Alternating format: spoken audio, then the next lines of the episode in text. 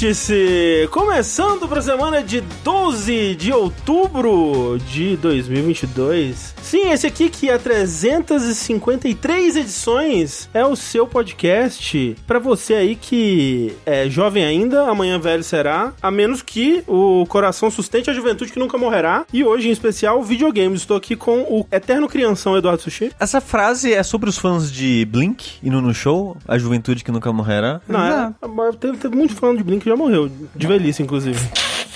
Eu queria dizer aqui, ó, eu queria relatar aqui, as pessoas, eu falei isso, né, com vocês em off, assim, mas eu queria deixar registrado porque eu acho que, né, eu- sempre que eu tenho uma opinião, eu preciso transformar ela em conteúdo. É, Exato, tá- Isso aqui tá aqui pra quê? Exato. Eu acho absurdo as pessoas ficarem empolgadas com o show de Blink, porque o show de Blink nunca foi bom. Absurdo. Tá bom. Nem sei quem é Blink. É isso. É, e você realmente não sabe quem é o Blink? Se você me pedisse pra nomear uma música do Blink, eu não Não, você não, saberia. precisa, você não precisa nomear uma música. Um, um, um Você clipe, pode- você um pode- clipe você musical. Pode cantarolar uma música ou lembrar de uma cena de um clipe. All um- Pronto, é isso. small É, things. ok. É isso, é do É, Blink mesmo? Porra, aí.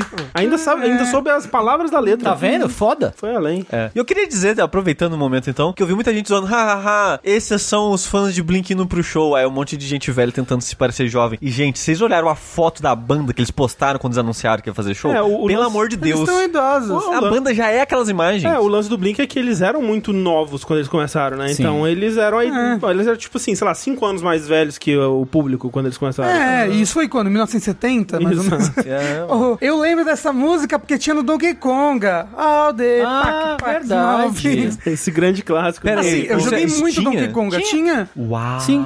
Eu, eu tenho dois tambores de Donkey Kong em Não, casa. não, mas essa música tá no Donkey Konga me surpreende, é só isso. E aqui um grande colecionador de Donkey Konga, Rafael Kino. O, o, é, Rafa Dadá, Gugu Dadá, oi, estou aqui hoje no Vértice com o grande lambedor de pirulito, Tengumaru. Não nego nem confirmo essa informação. Entretanto, queria fazer uma correção, porque o André disse a letra errada da música do Chaves. Ai, desculpa. Certo? Qual que é a É, correta? você é jovem ainda, um dia velho será, velho será? Você falou não, a não ser. Não, ou- a menos, que o coração, sustente. sustente, não é isso?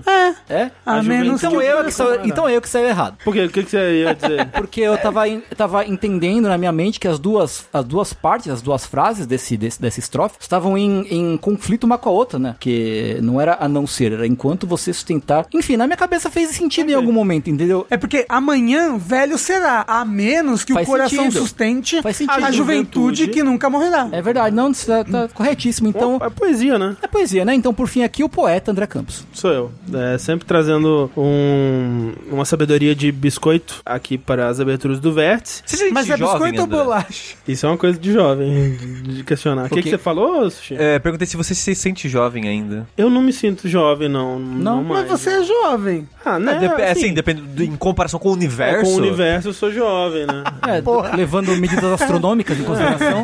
Você- Não, em comparação com um ser humano, a expectativa de uma vida de um ser humano, você é jovem. Sou. Eu Qual é a diria que sim. definição de jovem? Eu diria, eu diria que sim. Eu diria que sim. Mas quando que para de ser jovem, então? Eu Ah. acho que quando você, vira- você faz 40 anos, você vira adulto. Ih, fudeu. Vira adulto. Adulto. Fudeu. Exato, porque aí com 60 anos você vira idoso. Que é legalmente idoso. Que é aquele filme, né? que eu falar o próximo filme legalmente. Legalmente idoso. Mas aí, a- o pôster é a pessoa furando fila. Peraí, é que é, é muito pouco tempo de adulto, então, porque, tipo, se do 0 aos 40 é jovem, Não é, mas ó, do 1 ao 25 é criança. Porque o cérebro só termina de desenvolver com 25 anos. tá bom. aham. Aí, ó, dos 25 aos 30 é jovem adulto. Tá bom. Aí adulto dos 40 aos 60. Tá ok, então tá Nossa bom. senhora. Não, mas ó, sério, ó, tipo, vai, do- dos 20 até os 40 é jovem adulto, dos 40 até os 60 adulto. São 20 anos pra cada fase. Ó, eu, acho, eu diria assim, ó, no máximo 30 anos já tá adulto já. Para, para com isso. Não, peraí, gente. Então, jovem adulto. Não. É jovem, Jovem ainda. adulto é 15 anos de idade já. Uns 20. Porra, não. É que o sushi, isso? o sushi, o sushi cresceu no É porque o sushi vê anime, é isso. É que o sushi trabalhava num, num feudo medieval. É entendeu? verdade. Eu trabalhava com 11 anos de idade. Não, mas é que o Sushi ele tá pegando em consideração o público de livros Young Adult, que é tudo 15 anos. Não, é o que eu falei, mangá, anime. Quantos anos tem o Sukurameshi? 13? 14, não é isso? É, mas aí, aí é o contrário, né? Ele, tava, ele tem 14 e tá salvando o mundo, né? Então, exato, que é muito jovem pra estar fazendo essas coisas de adulto. Então, mas é, O Naruto tem 12 anos. não é possível. No, no, começo- Shippuden. no co- não, no, é, no, no, tal- no Shippuden ele tem 15? Nossa senhora. Ó, falaram que a média mundial é 31 anos, então estamos velhos. É, então acima de 30 já estamos depois da metade, né? Exato. É, então, da média? Não. mundial. Estamos fazendo hora extra já. Não, mas a média mundial, gente, pelo amor de Deus. O que que tem a média mundial? Pelo amor de Deus. Você tem que ver, você tem que ver a média do, do Brasil, a média do nosso estado. Ah, mas entendeu? a média do Brasil deve ser menor, né? Que isso. Que a média mundial? Ah, eu acho que deve Acho ser. que não, André, acho que não. Você não acha que, você acha que tem mais velho que jovem? No... Alguém, enquanto isso, alguém do chat puxa. Você vai procurar? Ok, Google, qual é a média de idade do Brasil? Caguei para você. Não é possível determinar a idade. Logo o André é jovem. Infinito. O Google desistiu de mim. Ok. Enfim, esse daqui não é um podcast sobre idade ou ser jovem, é, embora a gente fale sobre videogames, né? É um podcast semanal aqui no Jogabilidade, onde a gente discute os lançamentos e as notícias, né? E, assim como tudo que a gente faz por aqui, é mais um produto trazido a vocês graças a vocês mesmos. Vocês fazem isso acontecer, né? Então, com as suas contribuições lá no Patreon, no Padrinho, no PicPay, com o seu subzinho na Twitch, que sai de graça pra você, caso você assine algum serviço da Amazon, como o Prime Video ou o Amazon Prime, a gente consegue continuar produzindo, a gente consegue continuar deixando essas luzes acesas, a gente consegue continuar s- nos reunindo aqui todas as semanas pra gravar. Exceto nas semanas que a gente não se reúne, né? Como foi o caso da semana passada. Devido a fatores aí, a gente achou por melhor pular o, o vértice. E o que aconteceu? Estamos com muitas notícias pra Isso. comentar, né? Muitos acontecimentos no mundo dos videogames. Você lembrar rapidinho, André, que, falando sobre data, né? O vértice agora é às quartas. Exato. Tem gente que ainda não tá sabendo. Tem um comando aí que fala sobre isso. É. verdade. Comando swing, alguma coisa, Isso. exclamação swing. O, o bom é que a gente, esconde, Exato. a gente esconde informações vitais atrás de comandos que não fazem o menor sentido. A gente não. Os moderadores tiram comando. Mas é que tá, quando alguém faz a pergunta, você manda uma exclamação swing, Verdade. todo mundo vai saber. é óbvio, claro. Exatamente. É. Muito, muito simples. Mas falando em motivos que a gente não fez o vértice semana passada, um dos motivos foi a Brasil Game Show, né? A famosa BGS que voltou a acontecer e de fato aconteceu, né? Alguns duvidavam dessa possibilidade. E, Inclusive hoje, hoje na, na data dessa gravação, Dia das Crianças, foi o último dia de BGS, porque a BGS foi pra compensar, acho que gente comprou os ingressos, né, nos, nos anos anteriores, porque teve gente que comprou BGS 2020, né?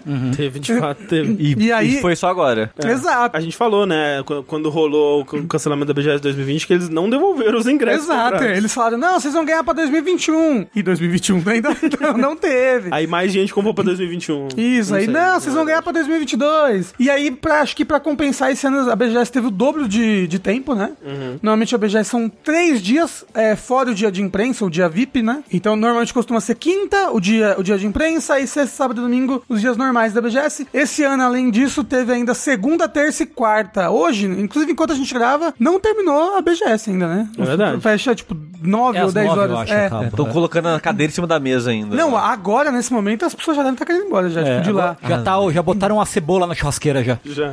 A cebola, a banana. É a última Por coisa que, que, que vai você bota churrasqueira. cebola na É o churrasqueira? sinal de, gente, acabou o churrasco, vou embora. É? Tô cansado, é. Ó, mas queria dizer que cebola na, na churrasqueira é muito gostosa. É eu mesmo? também, concordo. Bem, antes de você prosseguir, antes de você prosseguir, alguns pequenos recados muito importantes também, assim como a informação de que o Vértice agora é realizado às quartas-feiras. Ah, e também que a gente só tá aqui gravando isso graças a você, pessoa que está ouvindo, assistindo, contribuindo. Olha só, falei a palavra, contribuindo. Por quê? Você pode, talvez você deva, contribuir para que a gente continua, continue funcionando, né, nas nossas campanhas no Padrim, no PicPay, no Patreon e também como sub na Twitch. O sub e alguns tiers das nossas campanhas dão direito a você entrar no nosso Discord secreto, É verdade. certo? Em que você encontra só discussões do mais alto nível. É verdade. Pode às ou- vezes as pessoas caem na porrada por político, às vezes. Não! Eu fiquei sabendo disso daí. Teve aí outro dia. Eu não, não testemunhei, porque quando eu fui lá tinha tanta mensagem que não tinha É, nem como é. Eu teria que separar um dia pra ler. Emoções à flor da pele. É muita coisa. Ih, eu não vi isso, não. Mas aí, você pode tanto opinar quanto ouvir o DLC Cedilha, que é o podcast a mais extra, né? Aquela, aquela coberturinha assim que você pede a mais no- na lanchonete, assim. Só que é de graça, que é de graça. Mais ou menos de graça, né? É. Não exatamente de graça, mas é de graça. Então, considere abrir a sua, sua bolsinha de moedinhas e mandar um Sedex com as suas moedinhas aqui diretamente pra Jogabilicasa. O endereço é o seguinte. É, se possível, não mande por Sedex, prefira alguns outros meios aí de contribuição onde você faz sua contribuição por cartão, boleto. Em breve, Pix. Em breve, Pix. Pix. É, é, acho que aquela frase da moda agora é fazes Pix? Fazes Pix, é, é, é, aceitas Pix. Aceita A, a Pix? frase da moda de Da moda de 2020. dois- de- é. É, era, era- essa era a piada. Ah, Ah, ok, tá. ok. O jovem, o jovem fala, É o fala isso jovem. daí. Isso. Enfim, agradecemos aí a todo mundo que faz parte dessa baguncinha. E tem roupas também, né? Roupas. chicorei.com.br, coleção de jogabilidade. A camiseta que o Sushi está vestindo nessa gravação é uma delas. É verdade. A belíssima camiseta do, do Billy Doom. Inclusive, eu tava esses dias andando com ela, não lembro aonde que eu fui e as pessoas elogiaram. É muito bonita. Porque é uma bela Exato. É uma boa camiseta. Inclusive tem uma, uma outra camiseta aí, uma nova, uma nova peita sendo desenvolvida. E eu ouvi dizer que ela já está no, no sistema é, da Chico Rei aí. Olha só! Semi, semi-pronto pra ser lançado. Eu tava pensando, porque assim, demorou muito, né? Pra, Demorou pra caralho. É, É, pra, pra aprovar pronto, e pra aprovar, né? A coisa toda. Eu tava pensando, pô, a minha ideia era lançar uma, né? Na época era tipo, sei lá, agosto, e outra no Jogabilidade Day. Vamos lançar as duas no jogabilidade. Então, eu tô pensando em mesmo assim lançar uma agora e a gente Ah, tenta lança. lançar uma outra no É, Jogabilidade Dá tempo, será? Você demorou tanto? Eu, vou, eu mandei um e-mail hoje perguntando. Será A que gen- dá? ó, a, a minha ideia, a gente lança uma outra no jogabilidade, mais uma recolor da jogabilidade. Pra quem não quer Tem- amarelo. Tem que ver, tem um, que. um preto vermelho, quero muito um preto vermelho. Eu quero também, mas é, é, é- tem que ver isso com eles, porque eles têm, um- enfim, eles têm umas, umas limitações do que eles podem fazer lá. Tem que ver se isso é possível. É Mas, possível enfim, sim, bora. Vamos, vamos torcer onde há um, um desejo, há uma, uma possibilidade, como é que fala? Onde há desejo, há Há decepção. um caminho. Há um Isso. caminho. E um caminho também pra gente falar sobre o que aconteceu na BGS, né, Rafa? O que aconteceu na BGS? Exato. Quem, quem aqui foi na BGS, levanta a mão. Uhul! Você tem que levantar a mão. É verdade, desculpa, eu levantei a mão. Eu tenho que levantando a mão. O Sushi o André não foram na BGS. Fica aqui o meu minha nota de repúdio. Nota de repúdio.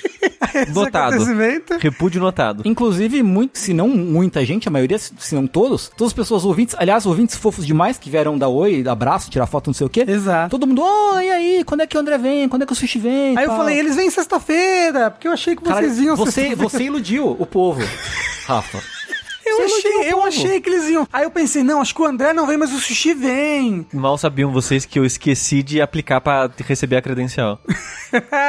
Quando- e quando o Tengu falou, gente, a credencial, eu falei, puta merda, credencial. Eu já cliquei e falou, não funciona o link mais. Eita. Aí eu. não- Isso, isso porque a gente tinha é, credenciais especiais da Twitch. É, Né? tava lá no nome, tava lá Fernando Sato Mucioli, jogabilidade Twitch, tudo no campo Porra. de nome, assim. Tudo junto, sem Tudo, espaço. tudo junto, é. Eu não fui porque minha perna tá doendo, gente. Desculpa. Tá? Eu, Não, você tá correto. Eu machuquei minha perna. Quem é, acompanha aqui sabe que eu fiz os pacates do andame no banheiro. Ai, meu Deus, ainda tá doendo? Ainda de vez em quando. Meu especialmente Deus. quando eu esforço, né? Então. Você não... fez espacate, abriu Você espacate. não tava aqui? Lembra? Não, Ele. né? Ai, acho que você não tava. Posso contar rapidinho? Conta a sua versão. O André tava tomando banho lá, sabe? Larali, larali, laralá. Aham. Aí ele foi sair. Eis que o sushi tinha deixado uma casca de banana na porta do banheiro. Caralho, Sushi, que mancada. E aí o André fez tipo, uh, aí ele falou, Hello Season 6, let's get sickening, pá. Aí ele abriu os Aham, placares. fez o drop do- do- do- Exato. Sweet fez um Dreams, drop dead verdade. da laganja tranja Aham. e aí ele machucou o joelho. Porra, Não André. foi o joelho, foi é, o músculo do interno da coxa, assim, sabe?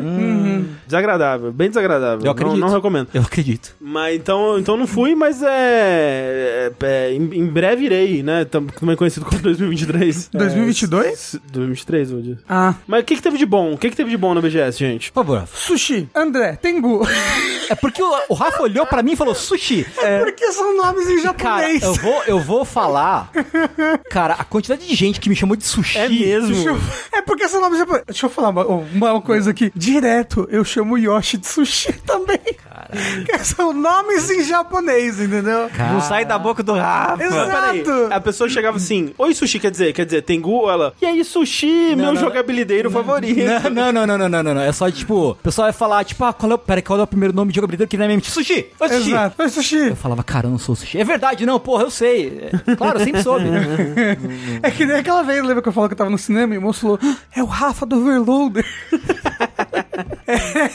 Coisas legais que tiveram lá. Assim, tinham poucas coisas novas, novas mesmo. Como sempre, a BGS é muito de gente que às vezes não tem oportunidade de jogar as coisas em casa. Tipo, o stand da Nintendo estava lotado o tempo inteiro. E era enorme.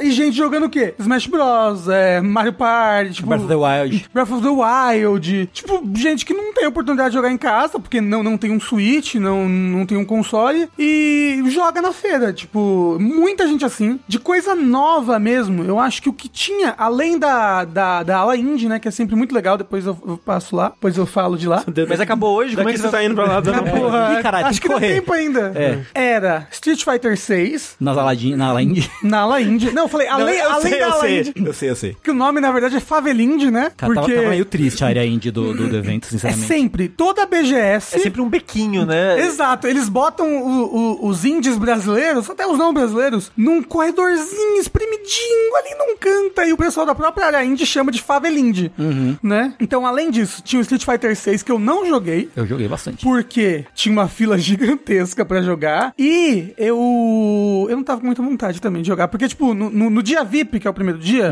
que é o que normalmente é, é só imprensa, influencer e quem comprou o ingresso VIP, que é você comprando o ingresso todos os dias, Caramba 4, não tem fila nesse dia, né? Esse dia é o dia perfeito pra você aproveitar a BGS. As filas são pequenininhas, blá blá. E, e como eu falei, é o dia de imprensa porque quem vai trabalhar lá normalmente precisa, muitas pessoas precisam cobrir, né? Todas as stands ou fazer um apanhado geral e nos, nos dias normais não dá pra fazer isso. né? A não ser que você conheça as pessoas e converse, sabe? Por exemplo, o que eu quero falar mais, que era uma outra coisa que tinha lá pra jogar, só que não estava aberto para o público, era o novo Mario Plus Rabbids, o Sparks of Hope. Estava na stand da Nintendo, mas numa área separada, atrás de uma parede assim, e só podia Se você explodisse uma bomba na parede. Então, só, só com, Só em, acho que imprensa, influencer e com horário marcado. É... Você não viu o jogo? Eu vi, porque o, o, o meu amigo, o AP, o Lucas AP, ele, ele marcou pra mim. E aí eu consegui entrar.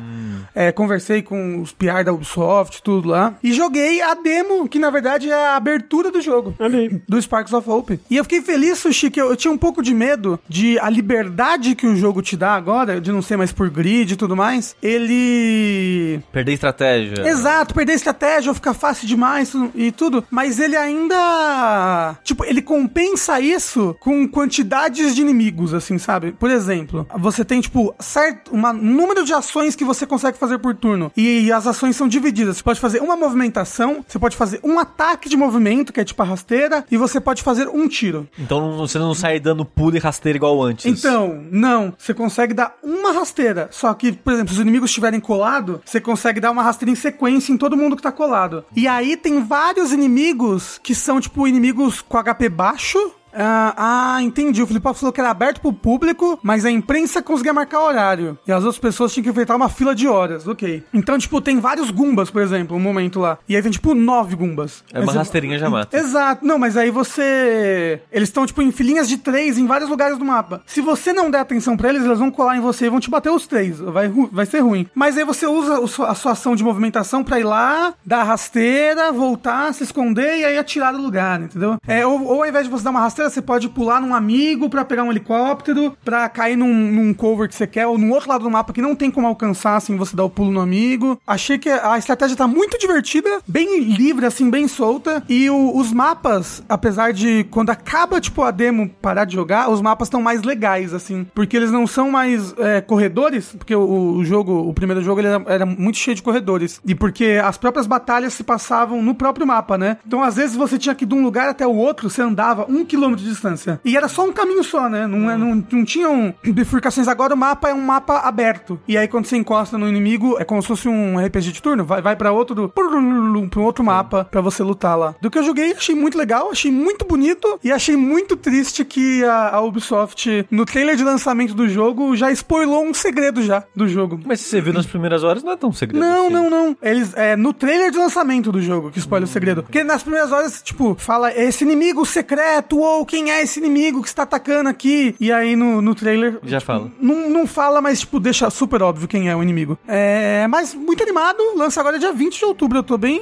É, acho que, é- acho que é 20 de outubro. Tô bem. bem ansioso pra poder jogar. Mas e o Street Fighter 6, Tengu? Arte. Arte. Simplesmente. É arte. Assim, eu, eu tô desproporcionalmente empolgado pra Street Fighter 6. Eu, eu também tô. Eu tô vendo tudo que é gameplay que sai dessa porra. É, eu tô assistindo Ah, direto. porque teve o- beta, né? O Recentemente. Maximiliano, ele- a, É. a cobertura que ele fez do beta, eu assisti acho que todos os vídeos que ele fez. Eu fiquei triste que o Josh Wong quase não fez vídeo do, do É. beta. É, e, e teve influencer que conseguiu ir lá, ir lá na Capcom jogar, né? Teve a galera gringa que conseguiu ir lá, e tem gente que teve acesso antes. Mas eu joguei tanto na, na BGS com o nosso amigo Matheus Joyboy. Beijo pro Matheus. Uhum. É, a gente foi, tá- a gente foi junto pra lá, pra feira, inclusive. Tão bonitinho, né? Um menino, menino do, do interior, assim.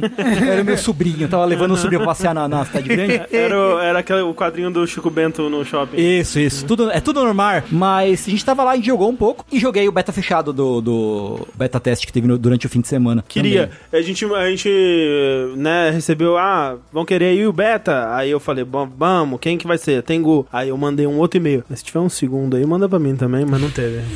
Infelizmente. Pois é. E cara, assim, eu tava mais curioso do que empolgado pro Street Fighter 6. Mas jogar, tipo, ok, agora eu tô empolgado pra, pra jogar, assim. Porque o jogo, assim, é estúpido de bonito ao vivo, assim. É realmente aquela coisa que você assistiu o vídeo, não te dá uma noção do que, né, do que, do que ele é mesmo. E fora isso, é um jogo tão mais visualmente interessante do que o 5, né? As Ah, cores sim. são mais vivas, os efeitos são mais espalhafatosos. A direção animação de tá arte. A direção foda. de É, arte sim, tá muito sim, sim, boa. sim, A qualidade da animação, né? Tipo, é Sim, impressionante sim, é, como não, que o- o tipo- faz diferença. O Ken, tipo, em coisa boba, assim, tipo, Ah. o Ken, quando ele foi anunciado, eu fui ver o vídeo do Maximilian Dude, ele, ia parando em frame da animação, assim, sabe? Uhum. Você vê as expressões que, tipo, ninguém vai ver aquilo se não tivesse em câmera lenta, sabe? Aham. Mas eles têm muita perso Os personagens, eu tô achando que tem mais personalidade do que o normal. No, Tem. no- nas ações, na- Sim. nas cutscenezinhas dos ataques, esse tipo de Sim, coisa. sim, sim. Inclusive, muda um pouco até o jeito que você joga, né? Como é uma. São mais quadros de animação,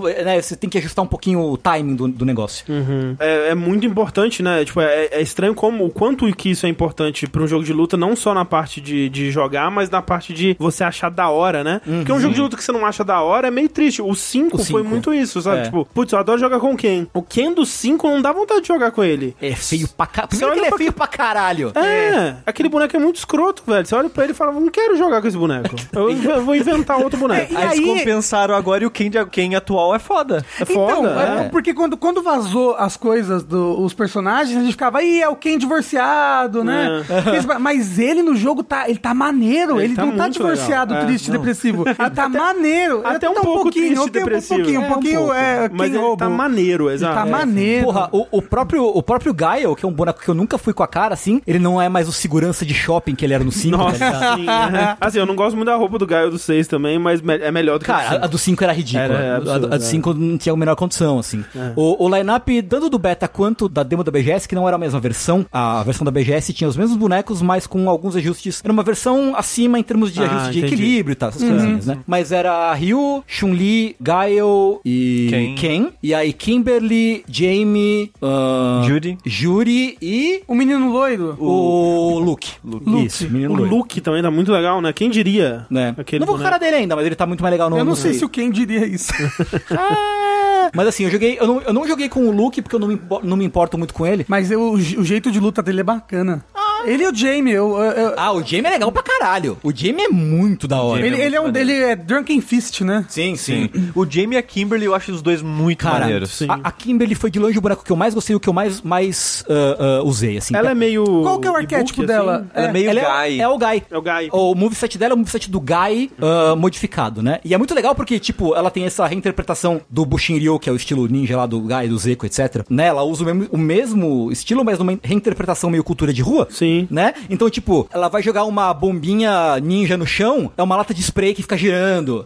Ela vai dar o teleporte, é tipo tinta de spray que estoura e ela vai pra um lado pro outro, na, tal, né? E quando ela, quando ela dá o Critical Art, que é o Super Ultra, ela, tipo, vai pegar vários. vários. ah, ah, Latinhas de dessas latinhas, né? E vai, tipo, pintando o cara como se estivesse cortando no ar. E aí ela faz o- um grafite do Bushinryu, assim, no, escre- escrevendo no chão, que fica pro resto da luta, assim, no chão, quando você hora. acerta. É muito legal, cara. Não, e, e todo esse, esse efeito de tinta que tá em tudo né, é muito bonito. É, bastante. Né? Assim, é, visualmente esse jogo tá tão legal. É um Street Fighter Street. Street. Exato. Finalmente, né? É. Eu, tipo, nossa, tipo, agora que a gente tá vendo, a, a Júri acertou um ataque no Ryu e aí fez um monte de tinta roxa, assim, ao redor, vrô, e um zoom, assim, nos dois. Cara, é muito legal. É, sim, o pessoal tava até comentando que talvez seria bom dar uma diminuída no- em algumas, em algumas ins- instâncias desse efeito, porque às vezes é, é, mexe um pouco na legibilidade da, da tela, assim e tal. aham. Mas assim, de modo geral, eu acho que tá. Mas também pode ser costume, né? Também, é. Isso, né, só o futuro dirá. Porque agora eles tão, vão coletar os dados do beta, do, da coisa, e vão ver o que eles vão fazer da vida, né? Já vi uns, uns combos absurdos que o pessoal encontrou, assim. É, os sistemas novos são bem legais, na verdade. O, o- eu não, não vou lembrar o nome de O todos, Drive mas- Impact e os Drive, drive Gauge no geral, É, né? né, que, o, que o Drive Impact é, com- é parecido com o Focus Attack do 4, um pouquinho. Tem um Drive Rush que esse daí muda. Isso daí é uma das paradas que mais muda o combate, assim. O Drive Rush é meio que um dash que você dá pra frente, que você meio que pode cancelar, né? Os ataques nele. Sim. Então você pode criar muito combo novo fazendo isso. Sim. Mas pra você dar esse dash, você gasta metade da barra. É, A barra é dividida em seis sessões, você gasta três pra fazer isso. O que e é essa muito. barra é essencial pra tudo, né? É como se fosse uma barra de estamina, quase assim. É. O- os ataques que com o power-upzinho, né? Você gasta isso. O Drive Impact, você gasta isso. A sua defesa, quando você defende, você gasta isso. Então, é um recurso muito importante, mas faz uns combos muito loucos quando o pessoal começa a usar isso, isso direito. É, o, o Luan Vaz perguntou: Tengo, você acha que vai ser de boa pra iniciante começar? Cara, isso aí é meio que só o futuro dirá, assim. O lance é, a Capcom colocou aquele modo moderno, né, de, de controles, que é o que você aperta um botão e ele dá um, um golpe, né? Então, como funciona na prática isso? Você tem um botão que dá um normal, se você... Por exemplo, o Ryu tem um botão de- de soco que é, o bot- que é só soco, é um soquinho, pá. Tem outro botão de soco, em vez de usar, aliás, em vez de usar seis botões, ele usa quatro só. Um botão pra normais, um pra soco e um pra chute, se eu entendi bem quando, enquanto eu tava jogando, tá? E um que é o botão de soco, golpe, soco. Então, se você apertar esse botão golpe, soco, você aperta ele neutro, você é um Hadouken. Você aperta ele pra frente, você é um Shoryuken. É tipo Smash. Né? Tipo É, Smash. tipo Smash, parecido né? com Smash, né? Que, ah, legal. E funciona bem, né? E a gente tava se perguntando, né? Como é que vai. Como é que vai o ser o equilíbrio disso? Se vai ter alguma uma tipo de- de- de Desvantagem. vantagem desvantagem. E, e de fato tem. Porque no moderno, no moderno você não tem acesso a todos os seus normais. E isso, tipo, é, é muito. Muda completamente o jogo, o- a forma com que você joga. Então, assim, pra uma pessoa que joga em alto nível, não tem vantagem alguma em você jogar no modo moderno, assim. Sim, é, é mais um demérito do que um mérito, no, no fim das contas. É, esse daí, esse modo moderno, é para nós, pobres mortais, ou tipo, pra, pra mim, eu tenho muita dificuldade pra executar comandos. Uhum. E aí, tipo, porra, talvez eu, sabe, eu não vou jogar campeonato, eu vou jogar com a galera só. sim, sim. Talvez eu jogue nesse modo moderno mesmo. sim, e é sim. isso. O World Tour faz esse personagem lá, joga World É, Tourzinho. exato. É, e realmente tem que ver o que, que eles vão incluir em termos de é, tutorial, né? De, Sim, de, sim. de- de como jogar, se o jogo ele vai fazer um bom trabalho de se explicar pra alguém que tá começando. Uhum. Mas o pessoal também elogiou muito o modo de treino, né? Que tava liberado Ah, sim, no, sim. no beta, inclusive. Que tem bastante frame data. É, umas coisas que, que não costuma ter, assim. É, sim. É. E tem muita situação agora que no jeito que era no 5 do que eu tinha visto, se você quer treinar um ataque, que é tipo, sei lá, eu tenho com esse personagem, faz com com o Jamie que tá aqui na tela. Ah, nossa, com o Jamie tenho muita dificuldade quando o cara pula em mim. Então eu preciso aprender uma maneira de lidar com alguém quando pula em mim. Aí você vai no, no treinamento, você tinha meio que fazer o movimento, gravar esse Grava, movimento é. no jogo pra máquina replicar pra você treinar isso. Isso tem em alguns outros jogos, Tem, né? tem. Hoje em dia é comum. Então, agora já tem todas, não todas, mas várias situações pré-programadas no tutorial. Então você, tipo, ah, eu quero quando o cara pula em mim. Já tem lá na lista, você coloca. Então você não precisa programar, deixa muito mais Entendi, fácil. entendi. E já tem todo o frame data de. As informações. Quando você, ah, quando você dá um soco, o cara defende, quantos frames eu ele ficou na minha frente ou eu fiquei na frente dele. Todas essas informações agora já estão direto no, no, treinamento também. Ó, ó, queria dizer o seguinte: From Software paga comédia no criador de boneco desse jogo. Ah, Ah, sim. não. Paga comédia demais, demais, demais, demais. Não, assim, ali.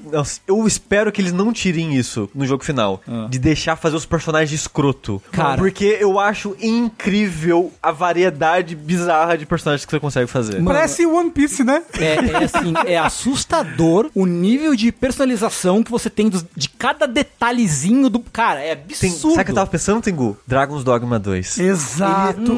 Dragon's Dogma 2 vai ser re-engine. Eles vão usar esse criador porra, do Dragon's Dogma tomara, 2. tomara. Que gostoso! Ai, obrigado, Tengo. Vai ser, vai ser show. vai Então, ser assim, tá muito gostoso de jogar, assim. é, até a sensação de você acertar um golpe ou de defender um golpe, dar parry, né? Que agora ele tem um, um parry universal que gasta também essa, essa barra de, de drive e tal. Tá tudo muito. É um jogo que enche o olho, assim, sabe? Que você- tudo que você faz parece muito da hora. Sim. Sim. Então agora eu tô, porra, bora, vamos ver esse bagulho aí, sabe? Eu não ver. joguei ainda, mas eu tô adorando assistir ele. É, isso é, isso, é, isso é uma coisa muito importante também É, sim. pra esses jogos, né? Sim, tem que ser legal de assistir. Se não é legal de assistir, tipo Street Fighter 5, né? Que a gente tava falando. Exato, exato. É, vai- se faz assim, Que é um saco de é, assistir. É chato de assistir, né? É, mas, cara, eu fiquei, né, se você pegar pra assistir aí essa galera de pro player jogando em streaming, o escambau no YouTube agora, né, que, que deve ter subido todos os VODs dessa galera, são lutas que, tipo, você fica caralho, caralho, caralho, tipo, todo mundo vai, pai, E uma cancela sei o quê. reviravolta, né? Cara, é, tá, tipo, quase um anime fighter, assim, quase. Só falta o air dash pra virar anime fighter, mas porque tá muito, né, muita criatividade, é, a flor da pele, é, em combos, estratégias e, e- e etc. Então, cara, cara, Street Fighter assim, me surpreendeu. Eu, eu, eu 6. comentei, eu não lembro em que situação, mas eu tô fortemente considerando comprar um, uma hitbox, Tengu. Porra, Uma o quê? Hitbox. É, é triste porque não tem Você ainda. tem já? Não, não tem não. Ele tem um fight stick. Aqui, ó. A hitbox do, André. Ah, entendi. Ah, Eu não sei o que é uma hitbox. É triste porque não tem pra PS5 ainda, né? O Ah, pessoal é, é- é meio chato de fazer controle custom pra, pra PS5, né? Aham. E eu queria muito pegar o jogo no PS5, mas se for o caso, eu pego no PC. Pra que o Rafa não sabe o que é um hitbox, aparentemente. Hitbox é tipo um fight stick, tipo um controle de arcade, só que em vez de ter uma manivela, você tem um botão. Manivela. Não, é, não é uma manivela, é uma alavanca. é uma alavanca, alavanca, desculpa. Cara, imagina um controle de manivela É de pesca. É, não. É você um, tem que esterçar, né? Tipo, É, dirigir ônibus, assim. é, é um controle pra jogar com o Zangief só, né?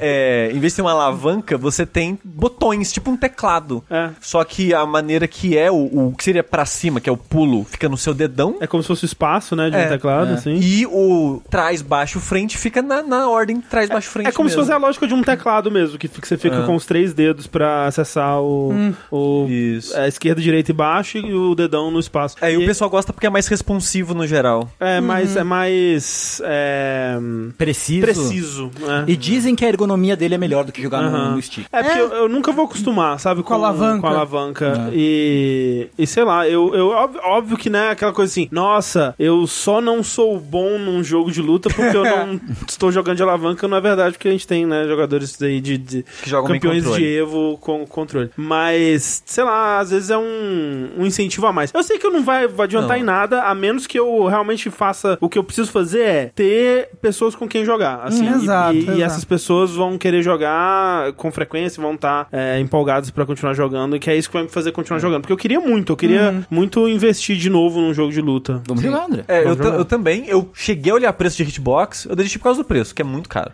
É, é tipo uns 250 dólares, é muito caro. Ah, não, eu, eu ia, tava olhando de um pessoal que faz aqui no Brasil. No- eu sei que alguém perguntou no chat antes de cair, mas na BGS eles davam controle de Xbox One, Xbox Series, né? Aí, no caso, pra jogar. É, em casa eu joguei com o meu stick de Play 3, Play 4, funcionando no Play 5. Então, Boa. é, muito bom. Online legal, bem legal, né? Em termos de estabilidade e tal, né? Tem aquele, aquele Battle Hub que você entra num arcadezinho, e você pode ou sentar numa máquina e esperar alguém te, vir te desafiar, ou deixar o- a busca por partida ligada e ficar andando, ou ir pro, pro training mode e tal. Muito legal. É, Sistema de rank agora por personagem, em vez de por conta. o que é excelente, puta merda, é muito Exato. bom isso. E, no geral, acho que dá pra ver que a Capcom tá fazendo o jogo com muito carinho, sabe? Tipo, porra, Sim. cuidado com detalhe, essas coisas assim. Exato. Eu- assim, Parece eu que eu- sinto que a Capcom de uns anos pra cá tá acertando muito mais do que errando. Sim, sem É verdade. dúvida. Sem dúvida. É verdade. Tipo Resident Evil Remake Eu, eu 2, diria o 8. que, eu diria que a guinada foi no Resident Evil 7. Foi. De lá pra cá, É. a maioria das coisas são muito boas. Sim. Ainda teve o, o Marvel vs Capcom Infinite ali, mas. É, Então, eu acho que a guinada, a guinada mesmo foi Remake 2, hein? Não, mas é que O que o você Falou- é um, é um,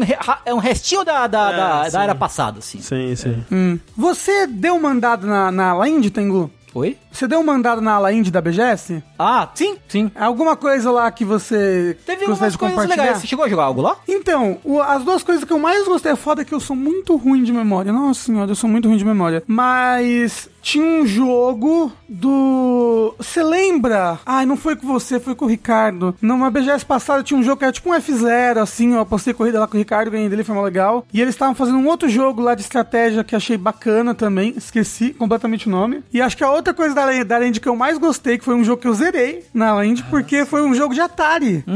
que era, é um pessoal de retro games, um pessoal de conservação, acho que de videogames, e eles estavam lá e eles estavam lançando esse jogo. É o pessoal da, da Bitnamic, né? Que é o Marcos Garrett, um outro pessoal. Que o, o Marcos, ele, ele inclusive tá no documentário do, do Rick lá sobre computadores, né? No, no como é que chama? Primeiro Contato. Isso. É, e ele Eu tem. tava com o Rick quando eu Ele tem dois livros muito bons, que é o 1983 e 1984, que não é o, o, o do George Orwell, mas é, é sobre a vinda dos, dos arcades, dos computadores pro Brasil. Principalmente dos computadores, né? O- então é um, um cara que tem um trabalho aí na, na área de, de, de história dos videogames do, do Brasil. E eles eles estão eles tão pra relançar agora o. Porra, Invasão em Varginha, como é que é, André? Incidente em Varginha. Incidente Varginha, que eu, que eu até falei foi do o, o meu professor da pós-graduação que fez esse jogo, que é foda que eu acho que é Odair o nome dele, mas a gente só chamava ele de Jaiminho, então eu tenho muita dificuldade pra lembrar o nome dele. É, e eles estavam lá com esse outro jogo, que era um, um jogo de Atari baseado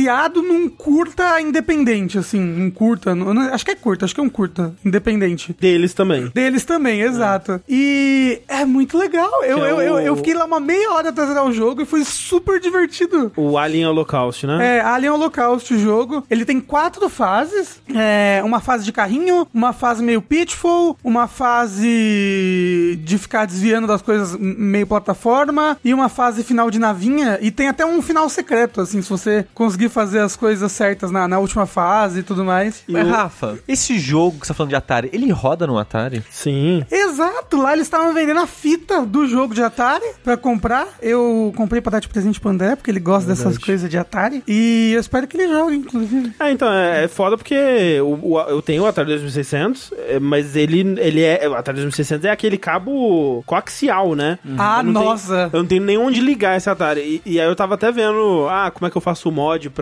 ou RGB ou HDMI, né? E tudo caro pra caralho. E eu tava que, tipo, cara, alguém vai comprar esse jogo e vai fazer o dump da ROM dele, né? Não é possível. Pô, né? Alguém precisa fazer Tomara, tomara, porque é muito legal, André. É. E, e tem cutscene no Atari. é sério. Não, mas é, é muito impressionante o que o- os programadores de hoje em dia fazem, né, com o hardware do Atari. É, Exato. né, com o conhecimento de, de décadas acumulado aí, né? Mas é, eu fiquei. Ah, gostei muito da BGS. É, eu fui dois dias só, fui quinta e sexta. Nos outros dias eu já tava tendo intoxicação alimentar, já não tava bem. Na, na sexta, inclusive, eu participei de um painel lá da frente. Não um painel, de um campeonatinho. E o Rafa continuando sua jornada de participar de campeonatos da BGS e ganhar eles. Exato, pois é. Eu participei de um campeonato de Overcooked 2, que era pra ser originalmente Fall Guys, mas virou Overcooked. E eu, junto com a Teteia, é, é, ela me carregou completamente. Eu não sabia os, eu não sabia os botões. Eu não sabia os botões. Ela me ensinou os botões. e ela falou: já platinei esse jogo, a gente vai de boa. Eu, então é Eu já, nóis, eu já bora. platinei esse jogo também. Então, aí ela, aí ela foi, tipo, liderando, falando, faz isso, faz aquilo, faz aquilo, faz aquilo. E aí, tipo, uai, ganhamos o campeonato, pans, prêmios. Não teve, não tinha prêmios, mas o importante é que levamos mais essa vitória pra casa. É verdade, né? O Jogabilidade pergun- campeão. o Fábio perguntou: nesse campeonato o Rafa não dormiu, não? Como assim? Ah, nossa, gente, eu tava muito cansado. E assim, eu acho que eu tava já começando A ficar doente. ficar- É, porque alguma coisa que eu comi na sexta-feira, talvez, eu já falei essa teoria aqui pra eles, porque eu comi um presunto que tinha vencido no mês anterior. Caralho, É. né? Puta que pariu. Não, era só 30 dias só que tinha vencido. Mas ah, ele- não, ele- presuntinho, presuntinho assim. Ele pô. tá inocente. Um presuntinho ali, um mês, um mês na geladeira, pô. pô. né? Tava no congelador. Tava né? no congelador, tava no freezer. Eu falei, pô, tava no freezer, né? Como o Sushi falou antes. Para O no te- tempo, né? Parou no tempo, né?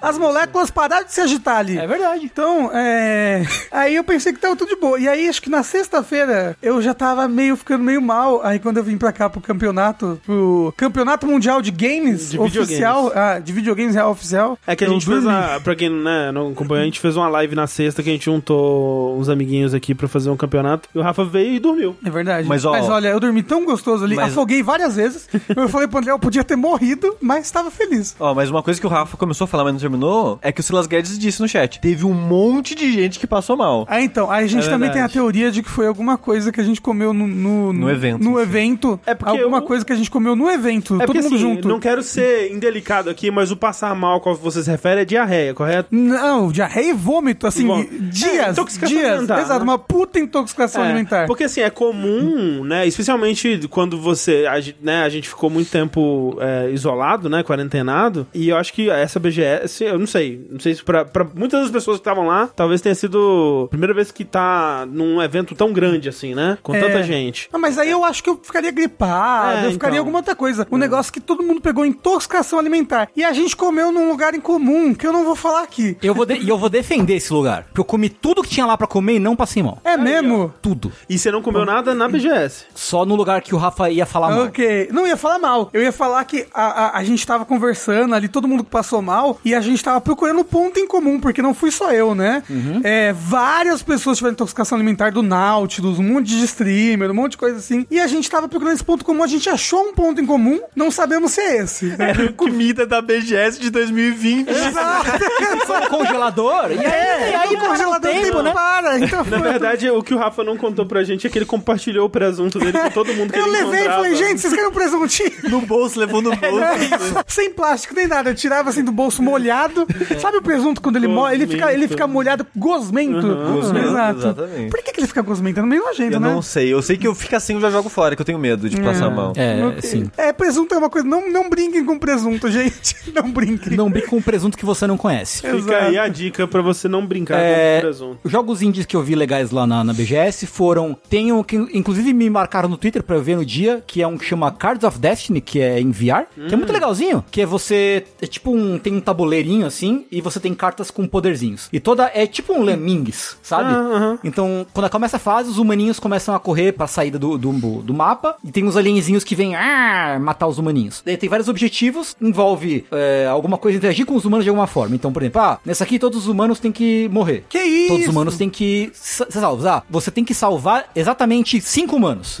Então você tem cartas tipo, ah, congelar, que serve pra você ou paralisar os, os alienígenas ou apagar fogo que tem no cenário. Ah, tem que você pegar um martelo gigante e esmagar alguém. Você pode esmagar tanto pessoa quanto, quanto alienígenazinho. Então é bem legal. E, ela era fácil, mas as duas últimas fases da demo eram seis. Você precisava pensar um pouquinho mais. Tipo, não, Mas primeiro você eu faço usou o. VR? Sim, é. Tipo, você, né, com o capacete e as duas coisinhas, né? Qual, Manoplinhas. qual VR que era? Você, você lembra? Era o, o, da- o da Oculus, acho. Que é o, o logo é o, o rodinhas. Ah. É. É. Ok. É que eu tenho medo de conjuntivite. Ah, mas eles têm, eles têm coisinha. Eles passam Ah, álcool é, entre normal. as É, pessoas. que é o lance, tipo, você, com uma mão, você pega cartas num deck e você coloca, tipo, no, como se fosse um disco de duelo de Yu-Gi-Oh! assim. Você vai setando elas no seu outro braço. Aí você vai, pega, joga, pega outra e põe na sua, na sua mão e tal, e vai jogando. Achei bem legal. Terminei a demo, bem, bem divertido. Ah, eu joguei um, um- joguei o Pocket Bravery, que é um jogo de luta brasileiro que estão fazendo. Muito bem legal. legal, É muito bem né? Super legal. Ele tem data de lançamento, você sabe? Ano que vem, parece. Ah? Fim desse ano, ano que vem, pelo, Pô, que pelo que bom. algum- alguns devs falou lá comigo. Eu vi o Justin Wong jogando esse jogo. É, então, vez. tem demo na, na Steam pra baixar. Hum, já. legal. É super bacana, maneiro pra caralho, muito bonito, gostoso de jogar, etc. que mais? Tem um que tava do lado, que era, era Donuts alguma coisa, eu vou olhar, que eu tirei foto. Era tipo, era uma mistura de Gauntlet com, com elementos roguelite, assim. Então você pega, pega armas no chão, tipo, são várias areninhas que você pode. ah, você enfrenta várias pessoas dentro da arena, e você pode ou continuar na mesma arena ou ir pra uma arena mais difícil, pegando cuecas e outros objet- objetos mais fortes. Que é, uma cueca é um objeto muito forte. Sim. E aí o rei vai, que tá assistindo a arena vai te jogando donuts pra você comer e ficar... Donut Arena? Donut Também seja Donut Arena. Tá aí. Então é, Donut Arena. Muito legal. E aí, eu joguei mais um, que é um jogo de nave que tinha lá, que me deixou muito empolgado. Que é o que tem FMV? Não sei, eu não vi FMV pelo menos. Não, esse já lançou, acho. Já lançou? Já. Mas eu vi um jogo de nave lá, que eu fiquei muito empolgado por ver um jogo de nave, porque eu gosto muito de jogo de nave. E aí eu, nem, eu não vou comentar muito sobre ele, porque eu não gostei muito, eu fiquei muito mal. Tipo, a pessoa tava muito empolgada apresentando lá o, o, o joguinho dele, não sei o quê. E tipo, eu joguei e falei, puta, meio pai esse jogo. E tipo, eu falei, não, Ok. não vou comentar nada não. Mas eu, eu acho que esse com o FMV, Esquadrão 51, É, esse já- já lançou. é, tava lá também. Ah, apesar tava, de já ter legal. lançado. Eu tenho, eu tenho memórias. Ok. Tá aí. Eu não tenho memórias. É, Tá acabou só- a mesma.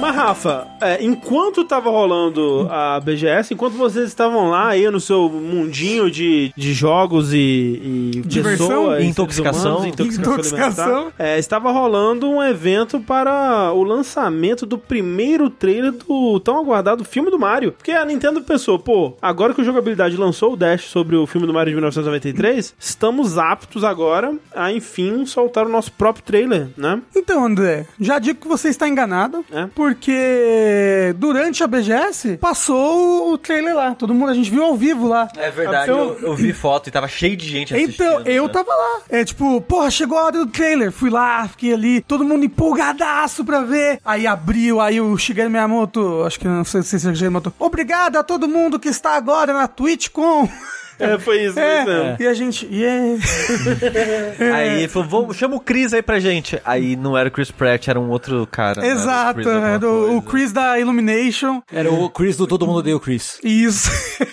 Falou, que é o que tomou favor, o tapa do Will. Smith, né? Aí chamou o. Aí sim chamou o Chris Pratt, aí chamou o Jack Black, que são as vozes. O bagulho do Chris Pratt é, muito, é crinjola, como dizem os jovens, Cara, assim. aquele. Como que ninguém mandou o Chris Pratt regravar aquele vídeo? O cara ele é, é muito famoso, deve ser muito caro, né? Um, um, vídeo de celular dele deve ser um milhão, assim. Será que não faz parte do pacote de, de marketing, do momento de marketing do, do filme? Será que pagaram individualmente pra aquele vídeo? Não é possível. Ah, pro- provavelmente tava incluso, né? Ele deve, deve ter, mas é, é, talvez pedir pra regravar e ele, putz, conflitos de agenda, não posso regravar, porque ele erra no meio, Cara, ele ele- volta. a, cena, a, a cena, a melhor cena, é o que até comentaram no chat, assim, ele, ele parece que acabou de acordar, e ele fala assim, I spare my whole child stomping, culpas. E aí ele olha pro lado pra ver se ele acertou o nome do inimigo, assim. tem, um, tem um delay, assim, tipo, caralho, qual, é nome- qual era o nome do inimigo que eu passei a minha infância inteira pisando em cima? Culpas. Aí ele olha assim, e vê, acho que acertei, beleza. Cara, é, tipo, ele totalmente, é, é um, é um, foi um bagulho que deram um texto pra ele falar, assim, ele nunca viu um videogame na vida. Não, e o, e, o, e o Jack Black completamente saído de dentro de uma la- lava-roupa, assim, uma, uma lave seca, assim, aí filmaram, colocaram a câmera na cara dele ali. Ah, mas o Jack Black tava tão legal. E ele falando que ele mostrando os muque assim, falando, "Ah, tô treinando pro Bowser, pã. E o Jack Black, ele é. É que o Jack Black, ele tem carisma, né? Exato, o Jack Black esbanja A- carisma. Até ele é quando ele não incrível. sabe do que ele tá falando, ele, ele é legal de ver falando. Exato, mas aí, passado o trailer. Gente, vou fazer uma confissão aqui. Faz. Eu tô animado pra caralho filme. Eu tô Ah, mas muito não- animado. não surpreende O trailer ninguém. me deixou muito animado. Muito, muito, muito, muito, muito. Assim, trailer faz parecer o que eu achei que o filme ia ser, que é um, um filme mais infantil, uma animação mais infantil, Uhum. mas me parece uma, uma animação infantil bem feita sobre o Mario. Ah, mas isso... Exato. É, é porque, Ah. assim, o, o, o trailer, ele é exatamente o que a gente... Quando a gente tava falando, ah, o que, que vocês acham que esse trailer vai ser? O, que, como é que o filme vai ser? Ele é exatamente o que a gente falou, né? Então, mas André, tinha possibilidade. tipo, Eu vi vários bingos de pessoas sobre ah, o que, que vai ter nesse trailer. Não, sim. E vendo os bingos eu pensei, ok, podia ter sido. Vindo da, da empresa que faz Minions 3, isso daqui podia ser Mas muito o- pior. Podia que- ter ser a piada de pum. Ah, mas vai ter. Mas, mas, mas calma, vai ter. você não viu o filme inteiro ainda. Não, assim- é tipo, ele está atrás de mim, não está? O, o, o que que a gente falou no- quando a gente falou? Ah, provavelmente vai ser um filme bom, vai ser um filme muito bem feito, muito, muito competente é, sobre o Mario. Chris Pratt não vai fazer nenhuma voz, né? Assim, eu achei bizarríssimo. A- ainda vai ter, eu, ó, anotem, ainda vai ter a piada que ele vai faz- falar com a voz do Mario, mas aí ele vai tossir. Desculpa, eu só tava com, eu espero muito que comi não um, tenha um essa espaguete piada. errado aqui. Eu acho que não vai ter, porque nos outros idiomas, os outros dubladores fazem a voz do Mario. Exato, É, tipo. aproxima mais, No, No- no francês no tá- francês, tá o Mario. Ele, é, ele, tá, ele fala. "Yeah, here we go, lá, lá, lá, É, é, parece o lá." Charles Martinet falando francês. É, ele pare- parece o Charles Martinet falando francês, exato. Até no, no português brasileiro. Eles dão uma é, é, aquela é, Ele dá uma puxadinha. puxadinha de Mario. Sim, sim. Quando fala, então. Porra, inclusive tá muito boa a dublagem no português brasileiro. E o Toad dá uma puxadinha pro Toad do desenho. É, ele, ele fala, ele quase manda um. É, eu quero eleições, para! É, o em português ficou nesse tom. É, eu quero eleição! Mas assim, é, o, é, assim, o Chris Pratt é realmente uma, uma decisão curiosa, né? Pro, pro Mario. é, é, ainda é uma decisão curiosa. Mas é aquela coisa também. A gente sabe que o Chris Pratt vai ser o Mario há mais de um ano já, né? É. Talvez mais de dois. O tempo é muito convoluto. E eu, eu passei esse um ano aceitando isso, sabe? Então quando o Mario abriu a boca e era o Chris Pratt, eu falei, ah, ok, tá, tá ok. É, André, É, eu achei, eu, eu, eu achei ruim, assim, o, o Chris Pratt, é, a, a dublagem da, da cena que a gente viu, né? Vamos ver o filme. E aí que tá. O negócio também é. O Bowser tá excelente. por, pri- isso que eu primeiro, falar, o Jack Black, ele é um, um voice actor, né? Ele é um dublador. Ele já fez muita dublagem na vida dele. Inclusive de videogame. Exato, inclusive de videogame. E ele é um ator muito bom, né?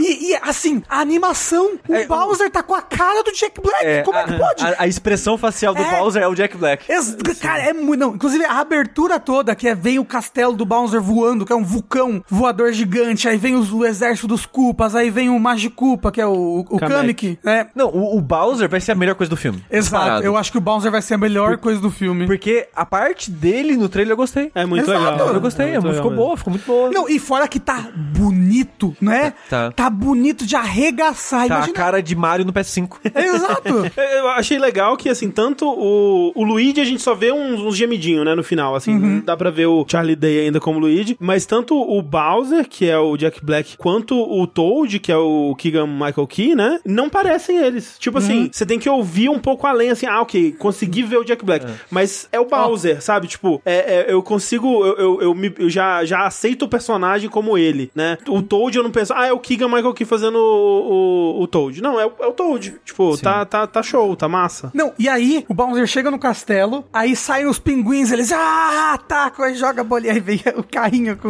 o- com a. Como é que é o nome da com a catapulta, assim, pá, e acerta um cupo. Que aí, que aí é a piadinha infantil, né? O humor. eu, né? eu ri muito, tá?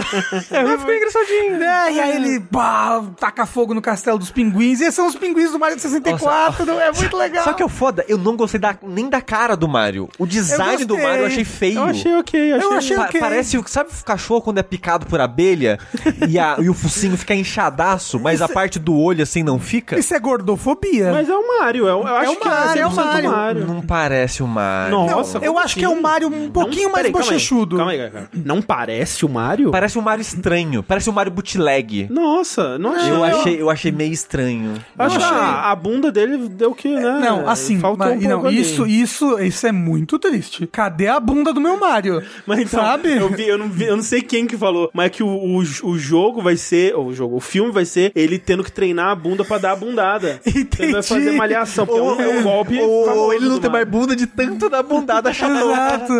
Vai ser a história de origem da bunda do Mario. Isso, Mario qui- quicando. Mas assim, eu vi muita gente falando assim, ah, que bom que não, né, não é o tipo Sonic, assim, ah, o Mario indo pro mundo real e tudo mais. Mas, é o contrário. É, talvez o. o- é, eu, eu não sei, eu não, eu não acho que vai ser assim, assim, não. Mas eu vi muita gente falando, ah, será que vai começar com live action e aí o Mario vai pro mundo real? Eu não Eu acho. não. espero que não, Eu mas acho eu que não. acho que vai começar no mundo real, animação, no Brooklyn, Sim. vai ser aquela história toda lá. Ele e o irmão são encanadores no Brooklyn, blá blá blá. E aí, pô, e você cai. Porque essa é meio que a lore americana do Mario, né? Sim, é, a gente fala um pouco disso no, no, No Dash, Dash lá, do filme. Mas é, essa, essa lore de que o Mario é encanador é coisa do, do desenho, né? De, de Isso. 89 e tal. E, mas, mas meio que se tornou, né, um, um, um consenso, né? De certa forma. Mesmo que os jogos não adotem isso, é, fora dos jogos, é todo o material fora dos jogos, americano principalmente. Dos jogos a- antigos, né? É, tende a considerar. Ah, é porque o, mesmo os jogos modernos, eles não, né? Não, o Mario não é do Brooklyn, o Mario não é encanador. Não, então, por isso que eu tô falando, nos jogos antigos, na, nos Estados Unidos, em manual, esse tipo de coisa, que mencionava o negócio de encanador. Também não mencionava. O A- encanador a não pa- mencionava? É, Não. Ah, É. Então era coisa do desenho É só coisa mesmo? do desenho, Ah. sim, sim. Então falar, falar no, no chat faz sentido. Se for, ele não vai estar no Brooklyn, ele vai estar em New Dog City. Porra, seria, Seria massa. massa. Seria bem legal, porque aí seria, teria... Porque como é que eles vão ligar o Donkey Kong? O Donkey Kong é, do, é do. Mushroom Kingdom? Porra, o Donkey Kong foi anunciado, é o Seth Rogen, né? É, exato. É. Ele é o Mush, ele é o Mush, ele, ele, ele mora em Mushroom Kingdom, Nossa, são vários reinos. Matei. Vai ser, vai ser, ó, o começo vai ser ele versus Donkey Kong, ele vai estar lá, ele vai estar enfrentando o Donkey Kong não a Com construção. a Pauline. E aí ele vai cair no ralo e ir pro Mushroom Kingdom. Porque, teoricamente, é, ali no, no Mario Odyssey, né? Pauline é, mora em, em, em New Donk City. New Donk City, foi lá que aconteceu, né? o Mas e, negócio. e como é que eles vão, vão justificar o fato de que no Donk City tem é, seres humanos de proporção normal e o Porque- Mario? É porque, ó, é porque, ó, presta atenção. Ah. Vai ser, vai contar a história de como Donk City foi destruída e virou New Donk City. Ah. Pronto. Exato. Entendeu? Tá aí. Esse é o lore. Vocês pararam que a- o Toad ele tem três bocas na cara dele? E não Tem? uma boca e dois olhos? É? Quê? Tem um frame que você olha pro Toad, ele tá tipo, em vez de no lugar das, das dos olhos tem duas, mais duas bocas. Que Isso, é o Corinthians. É creepypasta? O que tá acontecendo? É, aqui? Repara, repara como tá a cena do Toad. Você não Já estamos com creepypasta. não poderá desver que o Toad tem três. é. E ó, então a gente espera então o André Cut desse filme, em que ele vai inserir, vai só tirar o Chris Pratt e botar a dublagem brasileira só no Mario, no filme americano. Vamos É. fazer esse, esse cut E- aí. Mas assim, o pessoal já tava pensando, de verdade, o pessoal, porque o fã americano tá triste, tá revoltado com o Chris Pratt. Depois Ah, de não- teve os trailer. Eu acho que não, não tem nem. As pessoas que estão revoltadas agora, eu acho que são poucas. Eu acho que tem muita gente que tá. Ah, você não viu o Twitter? Ah, não, mas não, o Twitter, o Twitter Tá pô, sempre revoltado é revoltado com tudo. por, por padrão, né? A gente não pode considerar o Twitter. Mas assim, tem- eu acho que tem gente que tá tipo, pô, o Chris Pratt, né? Que pena. Mas tá muito legal Ah, todo sim, o sim. resto, né? É, Mas uh, tem a gente pensando em redublar todas as falas do Chris Pratt. Sabe que é o triste? Eu já vi, eu já, eu já vi gente que fez. é, eu já vi gente que trocou pela dublagem do Charles Martinet com IA, sabe? Fez um. o- O, o o pessoal tá falando, tem aquele negócio que você paga o dublador pra falar uma frase, né? De falar, pagar o Charles Martinet pra falar todas as frases do filme e botar a dublagem. É, a- foi a coisa que eu menos gostei do trailer, assim. Que foi a cara do Mario, eu não gostei da, da cara dele. E a voz do Chris Pratt tá péssima. O, o Chris Pratt tá tipo, here we go. Não, Nem- nem, nem, nem nem faz isso. É, nem tem. Here you go. Não, não, ele tá interpretando, ele tá dando emoção. só que ele, Nossa, só pa- que ele é o Chris Pratt. Parece que viraram assim, Chris Pratt. Fala here we go aqui pra gente. Here we go. E é isso. Não, eu não, não achei. Eu achei que ele, tipo. Mushroom Kingdom, here we go. É, exato, ele tá. É Here We Come que ele fala, na verdade. É, Que nós é, gozamos. Ele tá interpretando, ele tá dando a Só que o lance é, é o Chris Pratt, não é o Mario. Exato. né? é. Mas ô, a, a- a cena de três segundinhos do Luigi, Muito legal. que é animado, porque já tá uma vibe, tipo, pô, o Luigi é uma coisa mais. Terror, é, né? Mais terror, ele tá É. num. Parece um castelo abandonado com uns Dry Koopa seguindo Bones, ele. É. Dry Bones, é isso aí. Porra, e. Muito maneiro, eu quero, quero muito. É legal, porque uma coisa que eu, eu.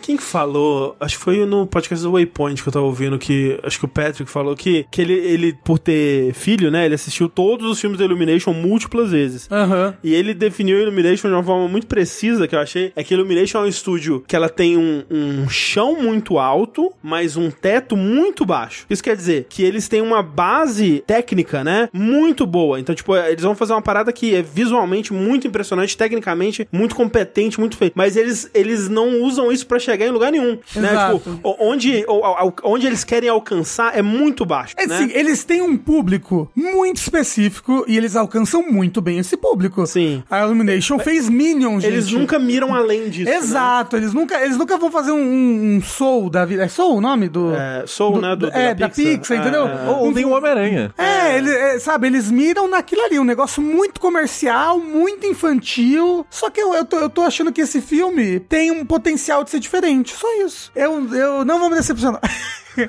Ó, o Rafa promete que não vai descer Exato. Eu gosto, o, Ma- o- o Rafa é assim com a Nintendo, né? Coisas da Nintendo no Ai. geral, ele é assim. Ele já decide, antes de sair, ele já decide que ele gostou. Isso. É, a gente vai ver junto no cinema? Não. Porra, quero- vamos pô, sim. Eu, eu não vou ver no cinema. Eu Rafa. quero muito ver no cinema. Mas é ano que vem só, vamos. Mas não vou ver no cinema. Eu Rafa. quero, hum, tudo bem. Não, Você, vou- você vai com o André, Não, pronto. eu vou com a Thalista e ela vai te obrigar a ir. Tudo bem, Você vai Exato. com ela, eu fico aqui. Pô, agora Não. eu quero, eu quero, tô, eu queria dizer que o Rafa não ligou com o fato que eu quero ir. Não, você, você, porque Ignorou. você vai com certeza.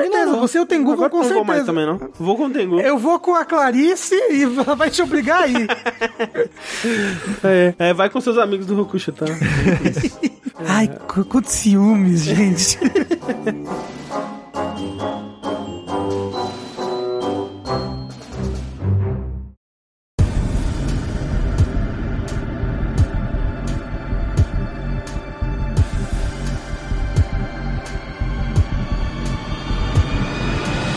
Vamos lá então para o nosso primeiro joguinho da noite, Sushi. Falando em Souls-like, Olha só. é que o chat tava falando, que você falou o filme Souls, o chat falou Ah. de Souls-like. Eu vou falar de um jogo, André, que não é um Souls-like. Impressionantemente, né? Impressionante, porque visualmente você bate o olho e você pensa, Souls-like. O nome, né, também, né? Você vê o nome e pensa, ok, Souls-like, que é o Solstice. Eu, eu acho inacreditável que esse jogo não seja um Souls-like. Mas assim, ele, ele tem inspirações, mas não no gameplay, né? Ah, não, mas né, até aí, todo jogo jogo tem um- uma inspiraçãozinha ou outra. Em Souls, você diria? É. É. Breath of the Wild é inspirado em Dark Souls 1. Isso, obviamente. Não é, como se, Obviamente. não é como se fosse o contrário, né? Exato. O Demon Souls inspirado em Zelda. Mas o Solstice, ele é um jogo indie que saiu há umas duas, três semanas já. Como o Vértice, ele, ele deu uma atrasada, o jogo tá levemente mais desatualizado do que nós planejávamos inicialmente. Lançou esse ano, tá, tá, Tá tá valendo, atual, Tá show, exato. tá show, é. Que ele faz algo que quase ninguém tenta fazer hoje em dia. Principalmente indie. Princip- é, Principalmente indie, que é um hack and slash, a lá Devil May Cry ou Bayonetta. É, e, e eu acho que é, é interessante ver até o,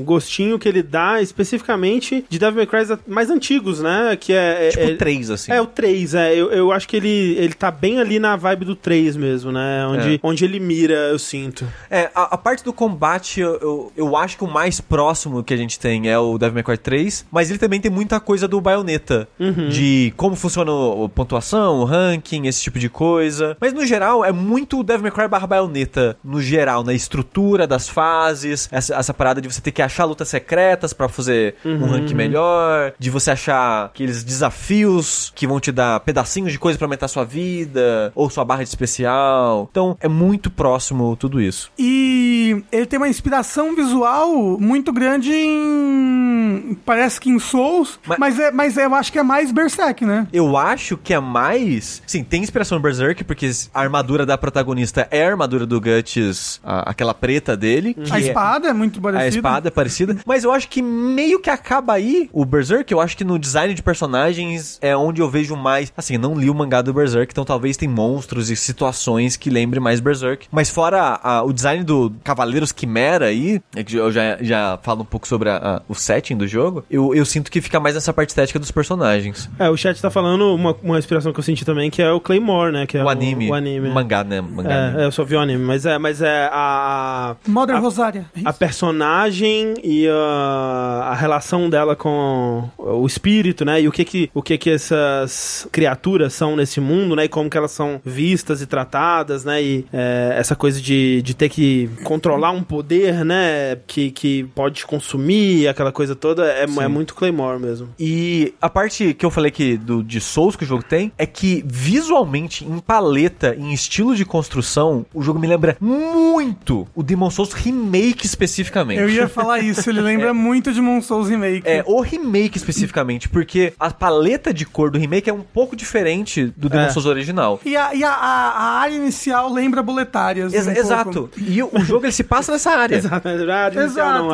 Ah, eu não zerei, gente.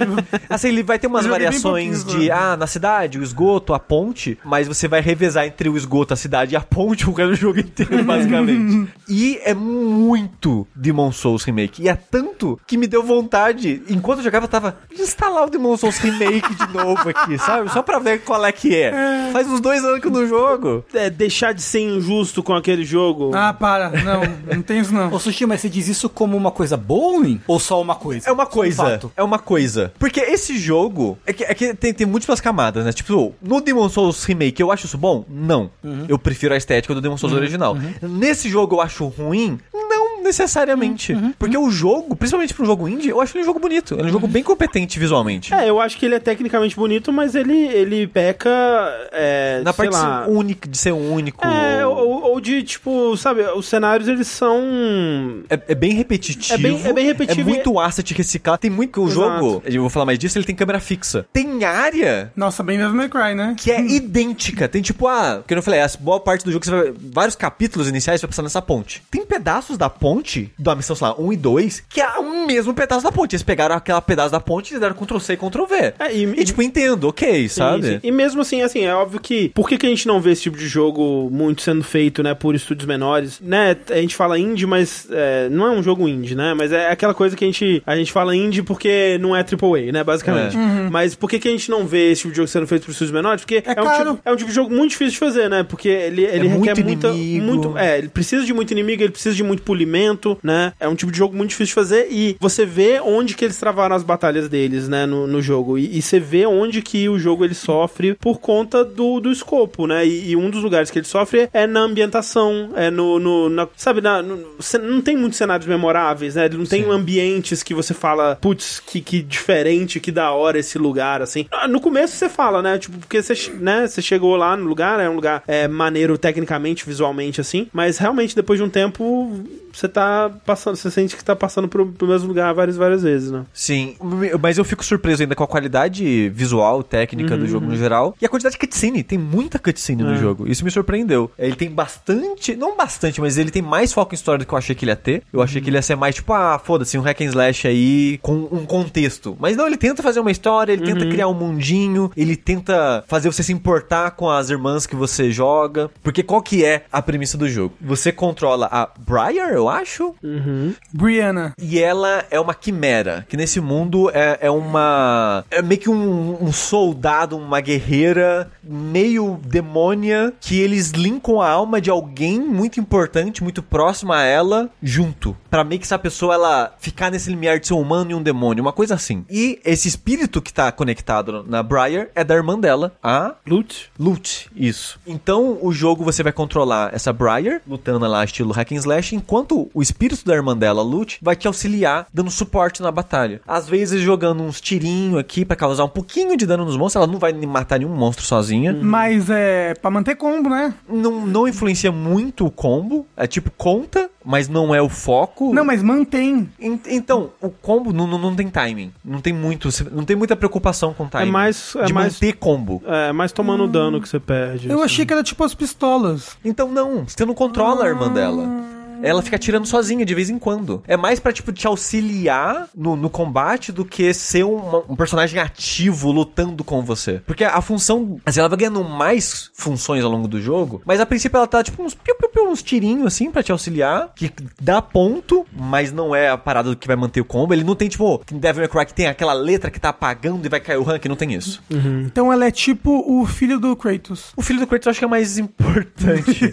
É, mas é mais ou menos isso. É mais ou menos isso. A principal função dela É da- defensiva, né? é a defensiva, que é qual que é? O jogo ele não tem uma defesa e a esquiva não tem iframe. A esquiva é só uma locomoção pelo cenário. Aí a função da irmã dela é o seguinte: você tá lá, hack and slash, câmera fixa, então você não tem uma visão exata que você queria da situação e tem muito bicho na tela. Então, você tá lutando e aparece sei lá, aperta a bolinha. Aí você aperta a bolinha, ela vai dar um parry. É tipo. alguém. Parece o coisa do Batman, assim, sabe? Tipo, ah, o inimigo vai te atacar, aí aparece o ícone. Aí você tem que apertar pra ela ir lá e, e interceptar o, da- o, o tiro, a flechada, ou o poderzinho, ou o ataque. A pessoa do gameplay, inclusive, tá jogando no mouse e teclado, né? Que parece F pra apertar. Aparentemente. mas- Aperte F para pagar os seus respeitos. Pagar.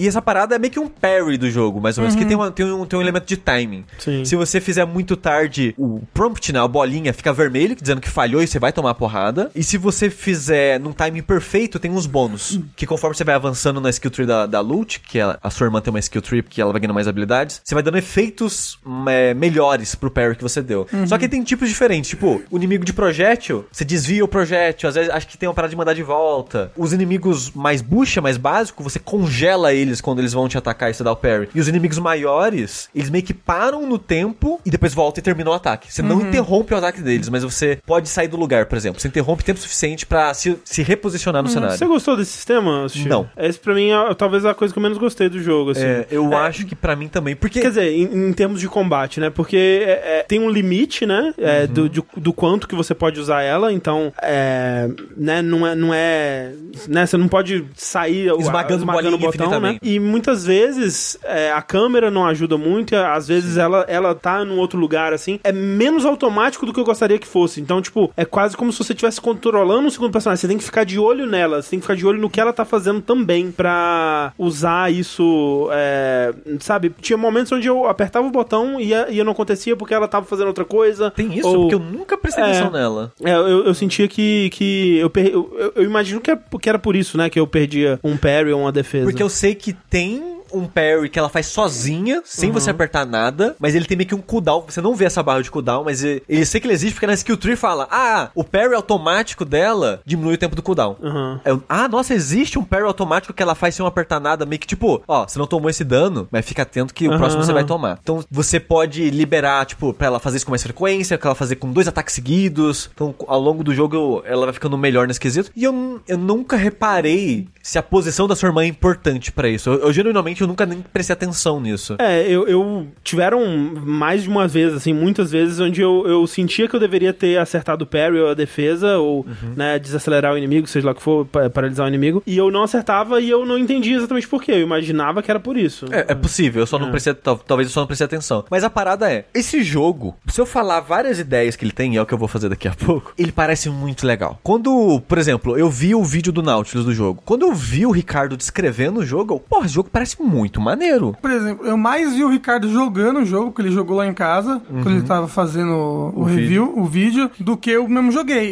E parecia muito legal, assim. Então, e no começo, que eu comecei esse jogo no hard, que eu já comecei assim, talvez eu tente platinar. Vamos ver, vamos ver. Comecei o jogo no hard, as primeiras, sei lá, três, quatro missões, eu rejoguei umas três vezes até fazer o melhor rank nelas, porque eu tava me divertindo, eu tava curtindo o começo do jogo. Tava só o potencial, sabe? Eu, porra, que ideia legal, que ideia maneira. Conforme o jogo vai avançando, eu acho que eles derrubam todas as bolas. Tava fazendo um malabarismo ali interessante, né? Tipo, várias motosserras, tipo, caralho, olha que impressionante. é garrafa de vidro quebrada, é motosserra, é navalha. E caiu tudo na mão, cortou, se fudeu. Porque a ideia da irmã no começo, eu, porra, que ideia maneira, né? Você ter esse sentimento que você tá controlando duas personagens, mas no fundo mesmo, você só controla uma, porque a outra é só bolinha. Sim, é o resto ela faz só, sozinha. E era um sentimento de diferente, assim. E a maneira de como funcionam as armas no jogo de o triângulo é sempre a espada e o quadrado vai ser uma arma secundária. Que você pode equipar no D-pad. Então, no meio do combo, você pode trocar pra qualquer uma das outras armas do jogo. É bem interessante, é bem dinâmico esse sistema. E depois você libera uma parada meio de. meio Icaruga, assim. Que você libera uma, meio que umas auras que a sua arma faz brilhar em volta de você. Uma aura vermelha e uma aura azul. Que vai ter funções na exploração do mundo e vai ter funções no combate. E quando apresenta, ah, que interessante, porque o, o combate é bem simples. Os combos são bem simples.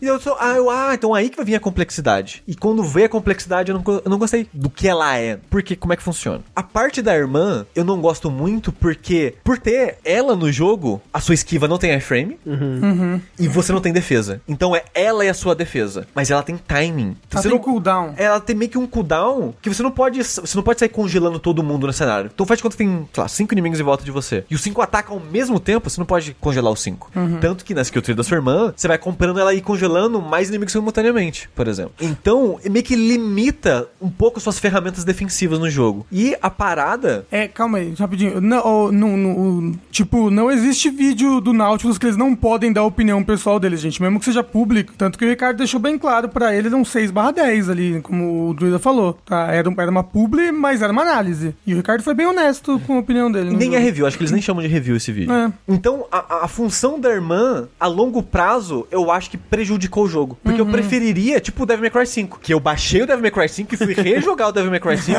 Ah, mas é injusto comparar. Não, não, não. Injusto em, em- em relação à escala e, e o nível de polidez. Mas é porque enquanto eu jogava o jogo, eu pensava, nossa, eu tô me sentindo tão vazio jogando ele. Será que sou eu? Será que eu não tô na vibe desse tipo de jogo? Aí eu fui baixar o Devil May Cry 5, que foi o último que eu tinha jogado e gostado muito, só pra ver qual é que era. E joguei três capítulos e eu, não, ok, adorei Devil May Cry, queria continuar jogando ele. É, porque, assim, a, a, a irmã não é uma decisão de, de falta de recurso, é uma decisão de design. Exato, sim, exato. que eu realmente acho que não funciona tão bem assim. também eu, acho. eu, eu acho que. Eu, eu concordo. Eu, eu, eu não sei se não ter a irmã tornaria o jogo um jogo que eu, que eu teria vontade de terminar, porque eu dropei ele e eu não sei se eu volto. Mas talvez o combate seria melhor. Porque ele. Mas ele- assim, poderia ter a irmã, mas ainda ter bloqueio e esquiva, ué. É, não, ela poderia ser usada de outra forma. Tipo, eu acho que pra história talvez fosse muito. é, é, seria muito importante ela manter ela como um personagem, com Sim, que é- certeza. é, porque a história é muito sobre a relação das duas Sim, e sim. tal. Mas, por exemplo, isso que o Sushi falou, né, do, do- da- das bolhas azul, bolha vermelha, né, e caruga, assim, é uma coisa que eles usam também na parte fora do combate, que pra mim também é,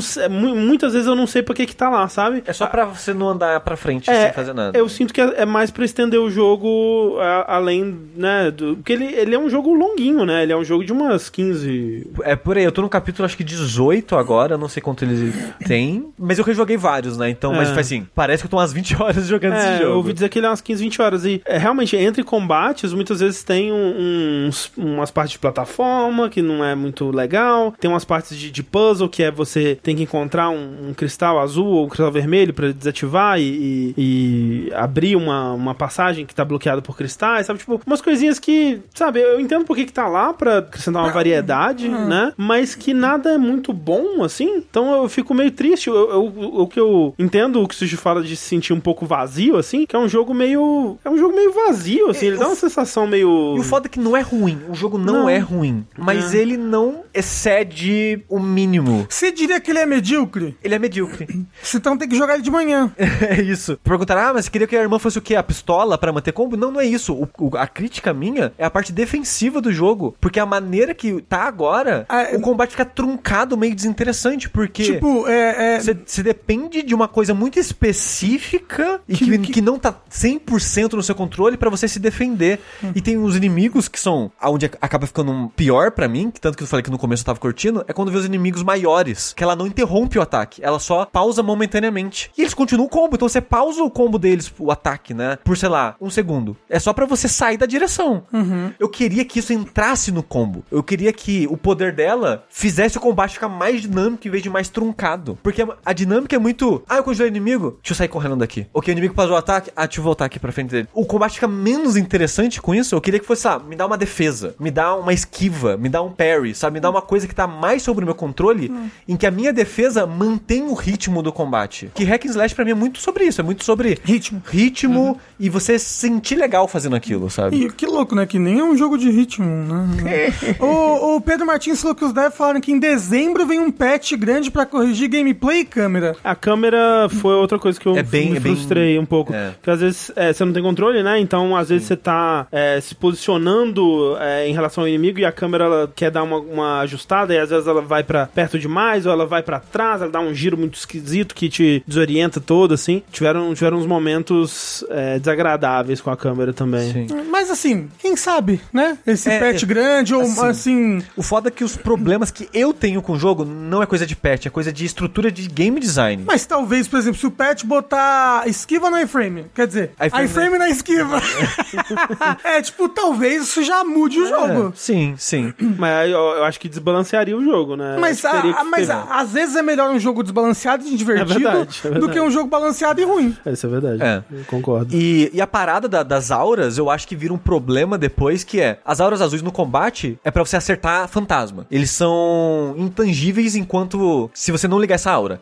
Então, você quer acertar eles, você tem que ligar essa aura, e tem meio que um timer, você não pode ficar com ela pra sempre ligado, porque sua irmã, ela vai cansar e ela vai desligar esse efeito. Então, você quer matar os fantasminhas, você tem que ligar essa esfera azul. Aí depois você esfera, a- a- aprende a fazer o poderzinho da esfera vermelha. Aí tem os inimigos que são os possuídos, que são os monstros possuídos por espíritos, que eles ficam com uns cristais vermelhos que você só acerta, é, você só é, consegue causar dano neles se você tiver com essa esfera vermelha, senão sua arma quica. Aí vira um problema, porque você- se você quer enfrentar qualquer inimigo, você tem que matar o vermelho primeiro, porque senão você vai ficar quicando. Você vai tentar bater no inimigo, você vai ficar quicando no vermelho que vai entrar no meio do seu combo. Então você tem que ir lá ativar o vermelho pra ma- enfrentar aquele inimigo. Mas os inimigos eles são possuídos na lore. Então quando você mata eles, sai um espírito conectado àquele corpo. E você tem que matar o espírito antes dele voltar pra carcaça. Senão o inimigo enche a vida e volta a vida cheia. E os inimigos maiores, mais fortes, às vezes tem tipo uns cinco espíritos que saem dele. Mata os cinco antes de voltar. Senão o inimigo vai voltar com a vida cheia. É um saco essa dinâmica, na minha opinião. Principalmente que depois o jogo. Talvez o final do jogo seja menos polido que o começo, né? É. E nem isso no final, isso não. Tipo, sei lá, no capítulo 6 já começa a colocar essas paradas assim. Aí depois eles colocam, ah, tem umas bombas no cenário. Se você tá com a esfera vermelha ativada, vai explodir a bomba se você tiver um, sei lá, 3 segundos, 2 segundos, é menos tempo, é muito rápido a, a, a bomba pra ativar. Se você tiver nessa região com a esfera vermelha ativada, ela vai explodir. Então você, ah, eu quero matar o inimigo vermelho, mas eu não posso ficar aqui. Então fica mais truncado aí no combate. Que tipo, eu tenho que ficar aqui na- naquele cantinho pra enfrentar o inimigo que eu preciso ativar essa hora. Porque se eu for lá, a bomba vai explodir na minha cara. Então eu não posso enfrentar esse inimigo naquela área. Então tem que que aquele inimigo venha atrás. Fica uma dinâmica muito chata, na minha opinião. E eles querem colocar essa, essa dificuldade, essas nuances, pra mim só prejudicou o jogo. É só deixou o jogo um- mais chato. É um DMC ou um Lords of Shadow menos elegante, assim. É. Porque ambos os jogos usam esse sistema, né? De azul e vermelho, inimigos de, desses dois tipos. E Lords of. Shadow Mas, tinha o- isso, mas, né? mas Tem- Lords tem of isso. Shadow é muito bom. O primeiro, né? Eu não joguei o segundo. Eu gosto do Lord of Shadow Não, era bom, eu, eu também gosto. O primeiro eu acho bem legal, o segundo eu acho uma merda. Eu não joguei o Nunca segundo. joguei. Aí, ó. Manhã medíocre com sushi, Lords of Shadow Pô, 2. aí, ó, pronto. Eu, eu faria, eu quero muito jogar o 2. ah, você joga um primeiro e depois, Depois joga que jogar o. Mirror of Fate. Isso, Exato. que eu nunca joguei e quero. Mirror of Fate é o... É o É o DS, 3DS. Ele É. é. bem medíocre. Aí, ó, porra, perfeito!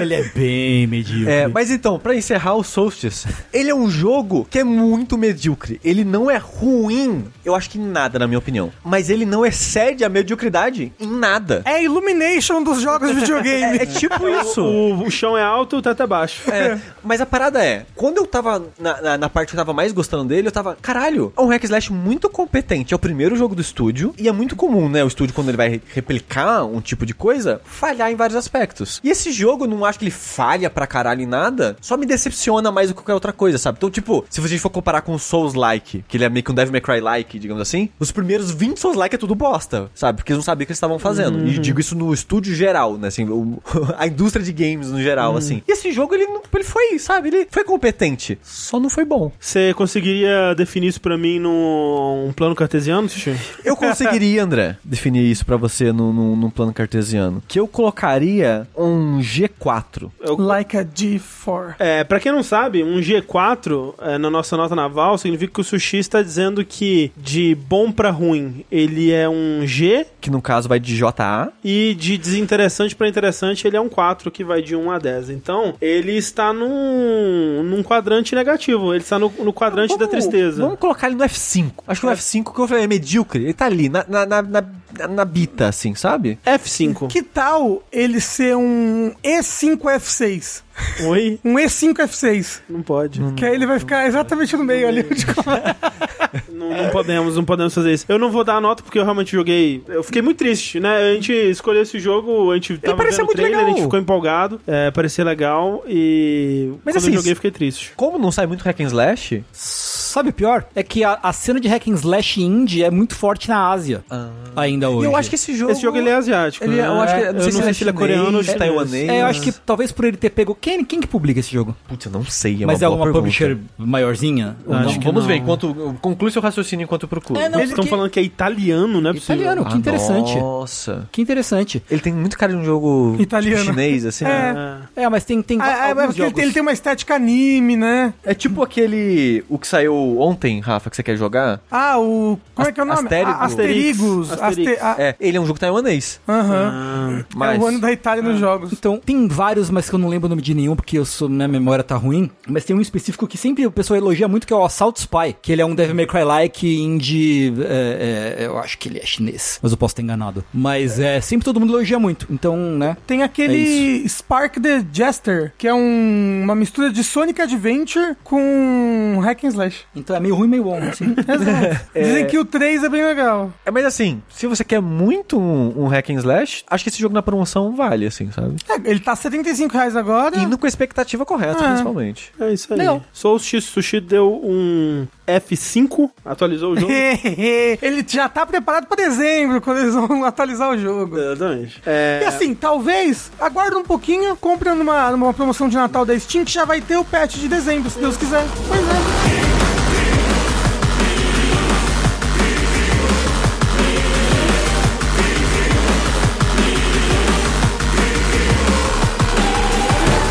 Então para o nosso bloquinho das perguntas dos ouvintes. Para você que quer mandar uma perguntinha pra gente, você pode mandar para vértice.jogabilidade.de no nosso e-mail. Ou se você tem uma conta no Telegram, você pode adicionar jogabilidade, como se fosse um amiguinho aí, e mandar pra gente uma pergunta sobre qualquer assunto gamer é, ou relacionado que a gente vai ler aqui. E você pode soar como o Matheus. Quanto tempo dura os controles de vocês? O problema mais frequente é o drift no analógico, interrogação. Estou com o A clicando às vezes aleatoriamente. Nunca ouvi falar desse tipo de problema. Três pontinhos. Qual a experiência de vocês com esses problemas e quanto tempo dura até eles aparecerem? Review de durabilidade. Controles para PC, versões paralelinhas ou a dos consoles são mais duráveis? Durabilidade é o nosso Telegram secreto. Exatamente. Vocês nunca vão acessar. É, ele não disse qual controle, né? Mas Não. Com A pode ser um de Xbox ou de Nintendo. Pode. É. Sim. Exato. Mas assim, Ou um, um paralelo. Não, Ah, um paralelão, assim, sabe? É, pode ser. assim, eu. Se você me perguntasse isso há, tipo, três anos atrás, eu diria que controles hoje em dia duram muito. Porque, tipo, o controle do PS4, eu usei a geração inteira o mesmo Doido, controle. né? É. E, e não tinha muito. Tipo, esse negócio de drift, a primeira vez que eu fiquei sabendo de, do Foi que, o que era. Joy-Con. Foi com o Joy-Con. É, eu também. Mas virou moda. Todo Virou mundo quer moda, copiar a é. Nintendo. Nintendo faz a parada, todo mundo vai, né? Por- porque eu, eu tive dois controles do PS4. Um que eu usei, sei lá, primeiro um ano, eu acho, dele. Aí saiu aquele cinza. E usei o cinza o resto do meu PS4. Assim, o, o meu controle de PS4 do dura até hoje, o primeiro que eu tive. Então, É, é, tipo, e só no último ano que a bateria começou a falhar mais um pouco, ficar mais fraca. E o drift, eu fui ter drift, tipo, no último mês antes de chegar ao PS5. Assim, tipo a, isso. a bateria do meu controle do PS4 tá meio falha já. Sim, o Tipo, ela dura menos do que durava antes, mas os meus controles, o meu Joy-Con, ele nunca deu drift. Então, O, e, e é o meu Joy-Con de 2017. Eu, eu só, eu só acho que, em questão de controle, eu sou um pouco abençoado, porque eu não tive o Play Ou, 2. ou amaldiçoado, né? Porque seu Xbox quebra quando você respira, né? Meu Xbox? Seu, seu controle de Xbox, você falou que já quebrou dois. Ah, não, mas era o de 360, que durou, durou bastante anos. Bastante e o, anos. E o, o controle do Xbox One. One, especificamente os, o R1 e o L1, por causa de Dark Souls, eles, eles quebram bastante. Mas o, o do Xbox Series X, eu tô, joguei bastante nele, ele tá durando bem mais, assim. É, mas é, eu normalmente tenho sorte com o controle, exceto do, do, do Xbox é, One, eu tinha um controle de Play 2, que eu tinha um adaptador de USB pra usar, e o controle de Play 2 quebrava muito rápido também. Mas aí, eu não teria críticas a, a controles até o Joy-Con. O Joy-Con é um pedaço de lixo. a Nintendo, ela cagou no plástico e enviou pra sua casa. Não, ele é Porque- ruim em tudo, né? Assim, a concepção dele ergonômica já foi pro caralho, né? É, assim, eu entendo a conceito de vídeo no meio, né? Dois controles. É, mas, é, mas jogou fora a ergonomia pra É, isso. Mas não é gostoso de usar. E a durabilidade dele é zero. Eu comecei a ter drift nele com, sei lá, seis meses de uso. Nunca passou. Eu já usei limpar contato, aquele negocinho de ar. Você abriu ele e botou um pedaço de Só papel? Fiz, só não fiz isso. Mas a parada é, toda, todos esses concertos paliativos era tipo um mês e voltava a dar problema. E não é tipo, ah, um driftzinho que vai. Não, é drift pra caralho. É drift de ir nas configurações lá pra você É um ver. Initial D. Pra você ver o controle o controle tá indo sozinho pra diagonal. E depois, mais recentemente, a Thalissa tava jogando o Monster Hunter Survive no modo portátil, que a Thalissa ela prefere jogar no modo portátil o Switch. Monster Hunter Survive? O Digimon, desculpa. Ah, tá. caralho, tava, Que caralho. é esse, né? A Thalys tava jogando Monster Hunter e um novo. E o Survive. é, e o, o equivalente ao L2 travou, aperta pra sempre.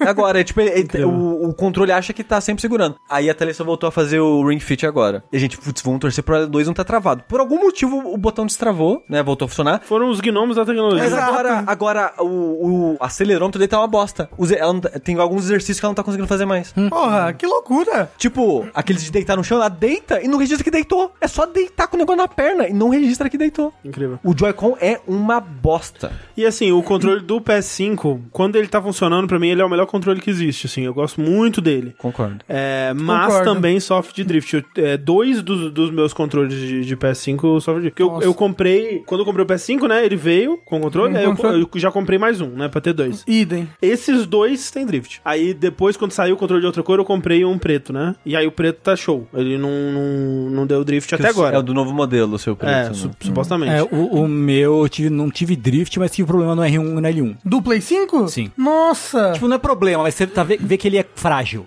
que ele gasta rápido. O, pera, o R1 e o L1. Sim. Caramba. É. E assim, o, é foda porque o controle do Xbox, desde o Xbox One, na verdade, a- e, e o do, do Series também, você consegue sentir que eles são mais bem feitos, sabe? Você consegue sentir que eles têm uma qualidade melhor de material, assim. E pelo menos da- do meu uso, né? É, não, não- nunca vi dar um problema. Mas. Mas o do One dá bastante problema. É, O do One. Do é, Xbox eu, One. Eu tenho, eu tenho algum, eu tenho dois, desde a época do, do One, né? Desde, desde a época do Tomb, Rise of the Tomb Raider. Eu tenho dois controles e eles estão shows até hoje. Mas aí tá, é, os face buttons deles são muito bons, mas o problema deles são os botões de cima. É, eu não, não tive problema. São especificamente o L1 e o R1, É. que eles, eles, eles, eles começam a travar, eles começam a quebrar, mas o do Series, como eu falei, acho que eles consertaram isso, são botões que estão bem mais gostosos de apertar e, e com uma durabilidade melhor. É, mas o lance dele, do, do controle do Xbox é que eu não, eu, eu não gosto. É, eu achei Você não gosta da... merda. É mesmo, eu, Eu- gosto, eu, eu- gosto. Especialmente do o LB e o RB, acho eu não uma gosto, é, porcaria. não gosto, eu não gosto do- dos botõezinhos curvinhos, eu não o gosto D-pad é um, do uma D-pad. bosta. Não, É. ok, eu não gosto muito do D-pad, mas do resto eu gosto de tudo dele. Tipo, eu acho ok, né? Mas não é meu favorito. É, Você eu sabe- prefiro do PS4 ou PS5. Sim. Desses paralelos, eu gosto muito desse daqui, da 8 8-bit do, que é, É, um eu- que simula um controle de Super Nintendo de com Super cabinho. Nintendo com dois analógicos e, e cabinhos de PlayStation. Cabinhos? É, um, um suporte pra mão, É, né? Sei lá como é e que eu, eu gosto bastante do. do- é, inclusive, a 8-bit do, no geral, é, um, é um bom- uma boa marca de controles paralelos. Assim, É, eu ia recomendar. Alternativos. Eu ia recomendar justamente esse, que é, é um controle que você consegue plugar em qualquer console, né? Se, se você tiver o, a paradinha dele lá, né? O, o bingolinho. O, o, donglezinho. É, O Switch dá pra usar no Switch? Eu uso É, o ele Switch- no Switch, é, uso,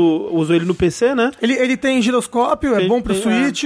E, E é mais barato que os controles originais. É mais barato que, não é não é barato, mas é mais barato que os controles oficiais. Então, É, é, é, até porque, como eu falei, a qualidade dele é muito boa. É, em questão de plástico, pegada, textura. Tipo, eu ainda então, pref- tipo, por isso que ele não é barato. Porque É. você já pegou os controles que são bem baratos? É, que não, o é, plástico sim, sim, é um plástico que parece que o plástico tá suado por si só. sim. É, assim, ele não, eu não acho ele né, tão bom quanto o controle de PS4 o controle de PS5, mas eu acho ele bom bastante, assim. Tipo, gosto do D-pad dele, gosto dos botões. Eu gosto muito do Pro Controller do Switch, o Léo Bozano. Eu gosto bastante. O, o Sushi tem problema com o A. Eu tenho. É, com o B, com o B, com o B que é, você eu, tem eu problema. prefiro o 8-bit do ao Pro Controller do Switch, pra ser sincero. É, eu gosto muito do É, eu gosto do. Pro Controller também. Eu gosto da pegada dele, gosto do peso dele, acho que ele tem um peso muito bom. Mas o meu controle da geração favorito é o do Play 5. Queria que não desse problema. Os meus dois estão com drift nos dois analógicos. Sério? Nossa, os meus. eh, Graças a Deus, nenhum controle deu problema ainda. É. Não, eu tive muito cedo. Quando eu comprei o vermelho, o branco já tava com drift. Caramba. Agora o vermelho deu drift também. e é muito louco, porque tem jogo quem jogava com um, tem jogo quem jogava com o outro. Então, por exemplo, eu tava jogando The Surge, né? Eu fui jogar o The Surge com o vermelho. Todo cagado, não dá pra jogar. Coloco o branco, jogo normal, como se nem tivesse problema. Às vezes a câmera puxa um pouquinho, mas né, dá pra relevar. Aí eu vou jogar, sei lá, o, o, o Solstice que eu tava falando. Com o branco é impossível de jogar ele, porque dá muito drift no, no analógico que anda. Fica puxando, É, louco. aí eu tenho que jogar com o vermelho. Então, eu não sei.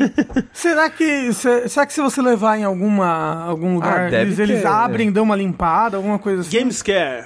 É, mas o foda é, É. caro, né? Cara, É caro? É caro? É. Ah, deve ser caro. Deve ser caro. Acho que não, gente. eu Acho Da que real. não. É. Assim, vai ser mais 100 reais. É, próxima pergunta aqui do nosso ouvinte Rafael Kina. Oi, é, eu gostaria de fazer uma pergunta pra vocês de jogabilidade. Recentemente, eu fui num aniversário que era num bar gamer. E nesse aniversário tava cheio de pinball. Era um bar de pinball, Pinball. praticamente. Muito, muito pinball no, e blá blá blá. E eu tava jogando uns pinballs e eu, e eu percebi que eu não sei dizer que faz um pinball ser bom ou ruim. Tipo, de máquina de pinball. O, como que funciona um design, um game design de máquina de pinball? Vocês sabem disso? Um beijo. Eu queria mandar um beijo especial pro Tengu. É, gosto muito de você e um beijo pra Xuxa.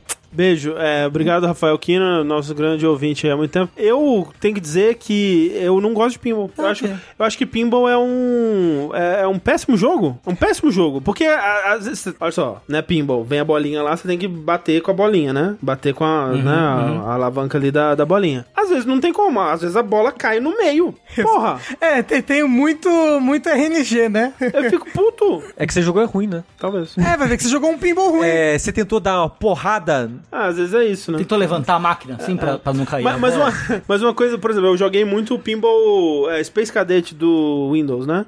E uma coisa que ele tinha é que ele tinha missões, né? Você fazia, você tinha que acertar coisas específicas pra fazer coisas acontecerem na, na parada, né? E aí abria novos caminhos e tudo mais. E eu acho que os filmes mecânicos têm, têm disso também, né? De você é, completar coisas assim que vão te possibilitar fazer novas coisas e. E tem uma acho- cutscenezinha. É, eu acho que é aí que é o game design, né? Tipo, é um, é um, um, um pinball que é. É como você vai criar essa série de desafio, como você vai Ah. conectar essas coisas. Tem- Um pinball, ele é muito tátil e muito visual da, da parte física, né? Então, é muito maneiro você ver a bolinha passando naquele, tipo, na montanha russa, sabe? Tipo, naquela trilhinha. É, eu acho que muito o legal, Do, do pinball físico é isso, é, é a engenhosidade, né, da parada. Isso, então É eu- tipo uma, uma máquina de. Sabe aquela máquina que você derruba um negócio? ela Isso. Pinball cai? Machine, Isso. a, a máquina de, do Zezinho, esqueci o nome do É, cara. eu também né? esqueci o nome. Na máquina do Zezinho.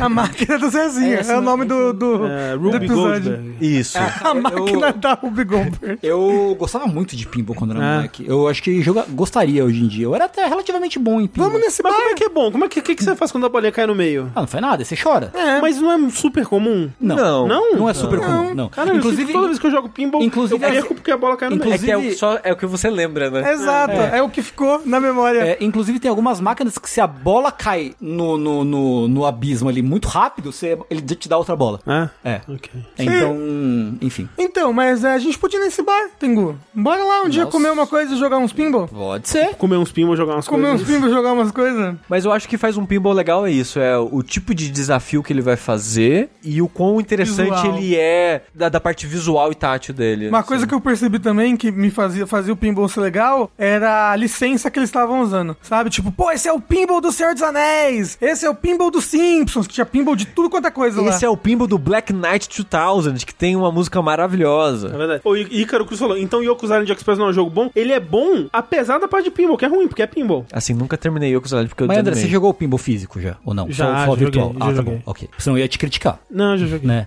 Mas tinha um, um pinball do Twister, lembra do filme Twister? De furacão? Ah, de eu lembro. que tem a vaquinha voando Ah. e tal. O pinball do Twister tinha, ligava um, tinha certos momentos da- do jogo, se você conseguia avançar bastante, ligava um ventilador na sua cara. Caralho. Eu achei que você ia falar que tinha um imã que fazia a bola ficar Não, girando. não, não, assim, não, não, tipo, fosse- ventilador, é tipo experiência 4D, tá ligado?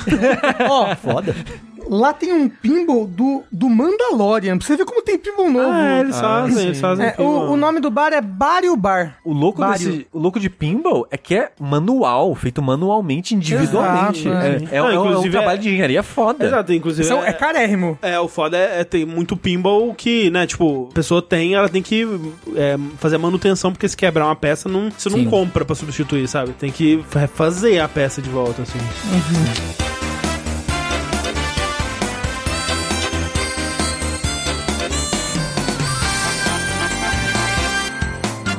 nosso segundo bloquinho de notícias, porque a senhora CD Projekt Red anunciou seus novos é, CD Projectos, na verdade? Hum, mas vai vir tudo em CD mesmo? É, Eu acho que é, assim isso, né? funciona? Vem, vem E todos os CDs são vermelhos, né?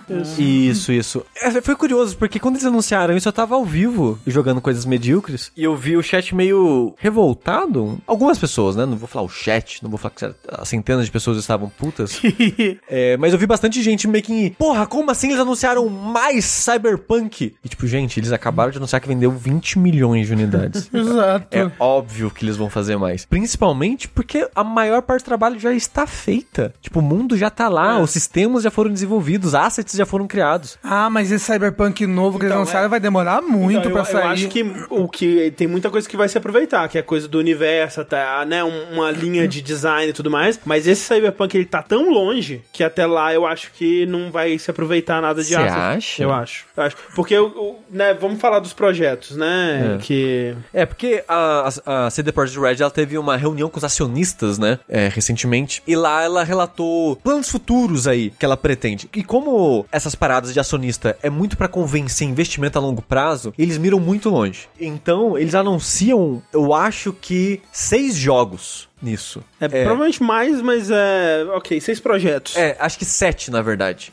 Então, assim, isso aí é pros próximos 15 anos, tá, gente? É, eles anunciaram cinco projetos, é, mas dentro desses projetos alguns têm mais de um jogo. Exato. Que eles anunciaram o projeto Sirius, que é um, um jogo no mundo The Witcher, que não vai ser feito pela série do Project Red, vai ser feito por um estúdio que eles compraram ano passado. Que é o estúdio de Flame the Flood, né? O Isso. The Molasses Flood. Exato. E esse projeto Sirius, a gente não sabe exatamente o que vai ser, mas o pessoal do Flame in the Flood, o, o- o- no caso o Molasses Flood, eles fizeram dois jogos. O Flame in the Flood, que é um meio que um roguelikezinho de sobrevivência. Bem narrativo. bem narrativo, que você é um personagem pegando meio que uma balsa e descendo o caminho de um rio, assim, tentando conseguir mantimentos e sobreviver a um incêndio e tudo mais. E o segundo jogo deles, que eu esqueci o nome agora, que é basicamente um jogo survival online de mantimentos e construção, esse tipo de coisa. É aquele da neve? Não, é um que vai numa pegada meio... Drake Hollow. Drake Hollow, isso, que é Ah. uma pegada meio... A parada da Netflix lá das crianças. Stranger Things? Stranger Ah, Things. Que é uma parada de crianças, jovens, adolescentes, assim, lidando com monstros sobrenaturais. Mas legal a- essa ideia. É. Eles fizeram esses dois jogos. O que me faz pensar o que pode ser, né, esse projeto do Witcher que eles vão fazer. Porque a única coisa que eles falaram é que vai ter elemento single player e elemento multiplayer. E eles disseram que é um projeto pra. Agradar um público maior, mais um- geral. Mais amplo, né? Então não vai ser um, um RPG, né? É. Não vai Ó, ser uma coisa mais. O Stavros falou, após que vai ser um Monster Hunterzinho de Witcher. Eu, eu gostaria. Inclusive, tem personagem de, de Witcher no Monster Hunter World, né? Mas a parada é que Monster Hunter é menos público geral do que o Witcher 3. Você acha? Eu acho. Com certeza. Mas É hoje em muito ma- dia, é- Monster Hunter... É, é, é mais nichado. Eu acho que é mais nichado. é, pode ser. É. É, verdade. Eu, eu, eu ia Vai ser chutar- um FPS. Eu ia chutar que é uma parada, talvez mobile, mas uma parada mais. Meio survival mesmo, meio online, mundo aberto, É, eu assim. não duvidaria de ter elemento survival, até pelo estúdio, né? Sim. É, e ser uma. um- é porque ele fala que vai ter single player também, né? Então, Sim. talvez seja, né? O su- survival você consegue jogar sozinho se você quiser. Sim, tem também, né? alguns, que, que, se- que tem modo single player. Ah, então. Tipo aquele a long, long alguma coisa que é no inverno. Sei, tem como sei, você jogar sozinho. long- Long Winter. Long- não sei se é long eu acho que é The Winter. Longest Night. É, assim. Longest Night, isso, Ah, isso, isso. É esse daí que eu tava pensando. Ah, ok. É, então tem esse Project Series. Ah, por enquanto eu vou focar na, na série Witcher, que eles anunciaram muitas coisas da série Witcher. Uhum. O que eu achei bizarro, né? Vamos seguir em frente. Como assim? Assim, eu sei que faz sentido, dinheiro, mas eu queria que eles seguissem em frente. É, eles anunciaram também o projeto Polaris, que é a próxima trilogia de The Witcher, no mundo de The É, Witcher. esse é o próximo grande projeto deles. Esse é, um, é um projeto que vai ser pela CD Projekt Red mesmo. O primeiro vai ser aquele do, do, do gato na neve? É, que eles, Ah, eles tá. anunciaram o teaser, o teaserzinho. Ah, tá, pode crer. Ok, nossa, nem, nem lembrava mais É, disso. vai, é. vai, vai ser, vai ser. Isso. E aí a ideia é que esse, essa nova trilogia de The Witcher não, não se tem data ainda, né, de quando vai lançar, mas que quando lançar, os três jogos vão lançar num período de seis anos. Então, Em teoria, Ok. é dois em dois. Ok. é de, de três em três, né? É, sai assim, o primeiro não- jogo. Aí é, três é, anos. é, é verdade. Não, três anos o terceiro. Não, dois anos o segundo, dois anos... Não. Não, aí foi quatro anos, ó. Pera. É, é de 3 em 3, o André tá certo, o André tá certo. É. Pela primeira vez. Boa matemática, yes! É, é que, é que a part... o tempo só conta a partir do lançamento. lançamento do primeiro. É, tipo é, o bebê quando nasce. Isso. É, então, em teoria, nesse período de seis anos vai ter esses três jogos, fechando a trilogia. Acho difícil, sempre é muito difícil É, manter essa- é- é essas janelas assim. Mas eles falam que isso é uma parte é, bem grande do planejamento que eles estão tendo, né? Porque é quase como se eles estivessem fazendo os três já de uma vez. Vão, vão usar muito da base do, do primeiro pra só. como se fossem ca- capítulos que vão estendendo, né? Não, É. não vão ser diferentes como sequências mesmo. Vai ser só. É, É, vão ser novos jogos, mas reutilizando muito do que já foi Exato, feito é. anteriormente. Então vai dar. Supostamente é o que eles estão dizendo, que vai dar pra fazer mais rápido. Isso. Mas, mas esse, esse projeto deve estar longe ainda. Vou dizer uns, É. só uns cinco anos. É, ele- eles nunca de- deram data pro Não, The Witcher não. da- do gato na neve, né? Não, não. E esse é o próximo grande. Eu não Aham. duvido que o Solaris saia. Sim, sim. Que o Sa- Sirius saia primeiro, por exemplo. Sim. Em Witcher eles anunciaram outra coisa também, que é o Majoris, Canis Majoris, especificamente o nome. É que vai ser outro jogo lançado no mundo do, do Witcher, feito por um outro estúdio que eles não falaram o nome ainda. É que é o. Já falaram o nome? É, não, eles não falaram do. Não, não falaram de onde. Eles falaram que esse novo estúdio é um, é um novo estúdio que está sendo feito com devs que já trabalharam na franquia The Witcher, mas que tão, vão fazer um novo estúdio para trabalhar nessa, nesse novo projeto. O curioso desse é que eles vão usar Unreal 5. É. E nos outros jogos eles não citam isso. Nesses eles citam especificamente. Isso que eu achei curioso. Sim, e ne- e esse jogo ele provavelmente vai ser lançado depois ou durante a, a trilogia de The Witcher, né? Que eles estão desenvolvendo, porque eles disseram que eles vão usar parte dos assets, parte do, do, do trabalho que foi feito nessa trilogia de The Witcher. Nossa, gente, eu tava imaginando aqui, seis anos é muita coisa no final das contas, né? bastante, é. Tipo, há seis anos atrás, Pra um, gente... jogo, pra um jogo AAA não é tanto. Não, mas tipo, é. tô pensando assim, tipo, será que eu vou estar vivo quando lançar esse terceiro The Witcher? Será que vai ter Brasil? Exato. Aí, aí, né? Tô- Nossa, é muito, muito né? ruim ser brasileiro. Mas aí, esses são os anúncios do Witcher, como eu disse, só aí já foram cinco jogos, basicamente. Sim. Jogo pra caramba. É, o Polaris eles tratam como um projeto, mas é um projeto que é uma trilogia de jogos. Uhum. É, aí a gente vai pro Cyberpunk. Eles vão lançar um DLC, que eu acho que vai ser grátis, né? É. Que vai ser É, grátis, dado todas as tretas. Eu, eu imagino que sim, mas não sei. Eu tô esperando esse DLC sair pra voltar pro Eu, Cyberpunk. eu lembro que eles falaram na época que tava tudo pegando fogo, que eles falaram que ia lançar de graça, mas eu posso estar enganado não aqui. tenho certeza também. Mas eles anunciaram uma continuação. Ah, o DLC vai ser pago. vai ser pago. Porra, Aí é foda mesmo, triste, né? O DLC do Cyberpunk. É, do Cyberpunk. Por algum motivo, é, só pensei em bosta. Mas eles anunciaram também uma continuação que eles chamam de Projeto Orion, que vai ser o primeiro projeto, um novo agregado de estúdios, digamos assim, que é o CD Projekt North America. Isso. Que vai ser um estúdio em Boston, um estúdio, acho que em Toronto. É que ele, ele já tem um estúdio em Toronto, mas esse em Boston vai ser montado com talento norte-americano mesmo pra fazer essa sequência de Cyberpunk. Exato. Nossa, eu espero que não seja uma bosta lançam esse estúdio aí, né? Então, essa é a, a continuação aí do Cyberpunk, que o pessoal ficou puto, surpreso, não sei de ter, que pra mim é óbvio que, que vai Sim, ter. sim. Gente, pelo amor de Deus, sucessaço na Netflix, vendendo um monte.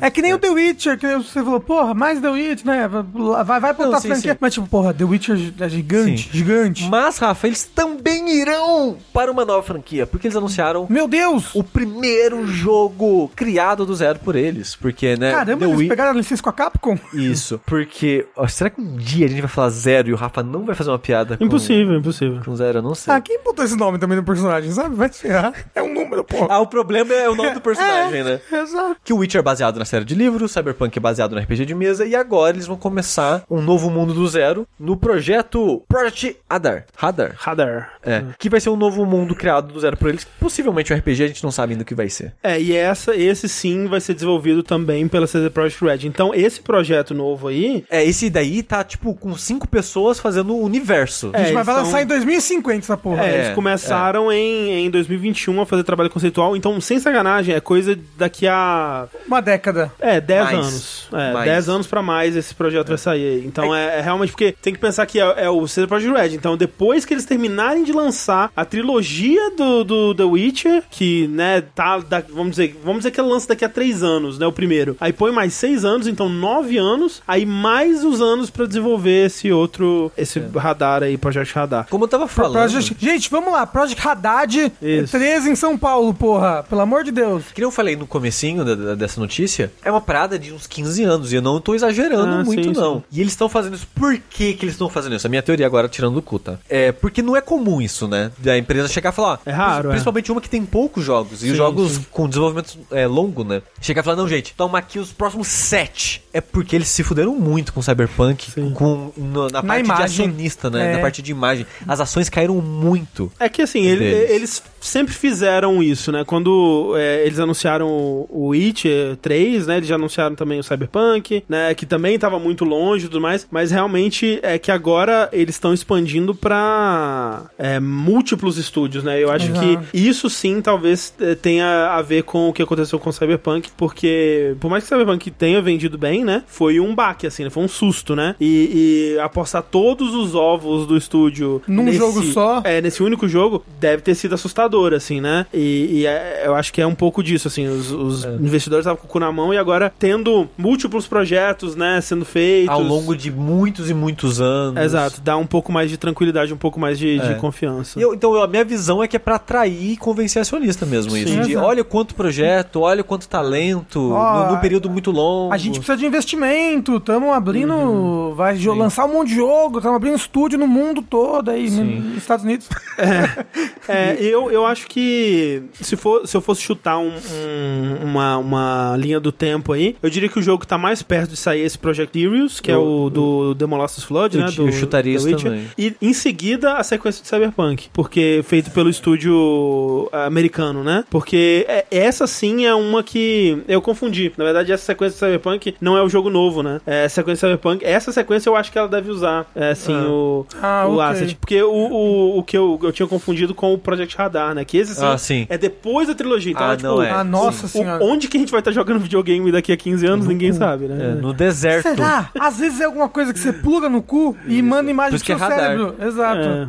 Vai, vai mapear o seu né, O intestino seu grosso. intestino grosso. Sim. Seu É, Falaram assim, ah, eu acho que eles vão dropar essas coisas aí, 15 anos é muito tempo. Gente, todo estúdio muito grande tem esses planejamentos a longo prazo, assim. Isso aí, É, é, em- A parada é que a gente não tá acostumado a ver isso. é, tipo, é, é planejamento. A maioria desses estúdios tem planejamento pra pelo menos 10 anos, assim, fácil. É. É. E sem dúvida, coisas caem. É, né, e, nesse e eles são adiadas, obviamente. Por isso que não é costume anunciar pro público esse tipo de coisa. É por isso que a gente tá, porra, caramba, pra que que eles falaram isso, sabe? É. Pra justificar investimento, pra atrair acionista. Mas é, é, é um pouco perigoso até, né? Sabe? Porque, tipo, ah, você tá prometendo esse Project Haddad aí. E daqui a 10 anos você percebe que não foi uma boa ideia, sei lá. É. E, tipo, ou então, tipo, pô, ficou no limbo do desenvolvimento. Aí, quando o jogo não tá sequer anunciado, é melhor pro estúdio. Se ele cancela e né, ninguém fica sabendo, é uma, é- é, você perde o dinheiro do investimento, mas você costuma, você não perde a imagem, né? Porque hoje em dia, já tem reddit de jogo que nem lançou e as pessoas já estão engajadas, já tá criando comunidade. Quando você cancela o jogo, você cria uma imagem muito ruim. Sim, eu, o que eu, que eu acho que eles fizeram bem nisso daí é que o, pros jogos que estão bem distantes mesmo, que é esse Project Radar e, e, e talvez o próximo Cyberpunk, não sei qual é a distância dele, eles não. não é, eles meio que não deram muita, muita informação, né? Tipo, que vai ter um próximo Cyberpunk, a gente tem certeza que vai ter. Que o, o, o que a gente tem mais informação sobre é esse The Witcher, né? Que ah, vai ser uma trilogia e o espaço entre eles vai ser de 3 em 3 anos e tudo mais. E esse daí, por ser o próximo projeto do estúdio mesmo, do da CD Projekt Red, talvez eles, né, tenham, tenham, estejam arriscando dizer um pouco mais, né? Mas os outros, assim, é, é tipo, ah, um jogo de Cyberpunk aí, um dia sai. Sabe? Eles não deram data, eles não mostraram teaser, né? E eu espero que eles mantenham isso, sabe? Eu espero que, tipo, ok, tem esses anúncios agora, ano que vem não soltam um teaser desse novo Cyberpunk, sabe? Solta um teaser quando tiver perto de sair, um, tiver coisa um mais ano sólida. de sair, num- dois anos no máximo, assim, de sair, sabe? Vamos ver se o ciclo de marketing deles fica mais curto. Porque o Cyberpunk foi tipo dois anos de coisa sem parar, parece. É, dois anos, né? Não, de- Corrigindo. não, eu tô falando de, de vídeo e de trailer sim. e de evento. Ah, sim, ok. Da, É da parte de, de marketing, eu digo. Sim, foi muito marketing do Cyberpunk. Foi, pra Muito, caralho. muito. Foi mais do que o investimento do jogo. Foi tanto que eu desanimei do jogo antes do jogo sair, de tanto que eu já tinha visto deu do uma jogo. canseira, realmente deu. É, mas é, então vamos ver o que vem por aí, não dá pra saber ainda. Aliás, a CD Projekt sabe, né? Eu não sei. Que sabe? Está que ela sabe. É, bom, confio. eles têm planos, né? É. Os planos estão aí pra serem descartados. Exatamente.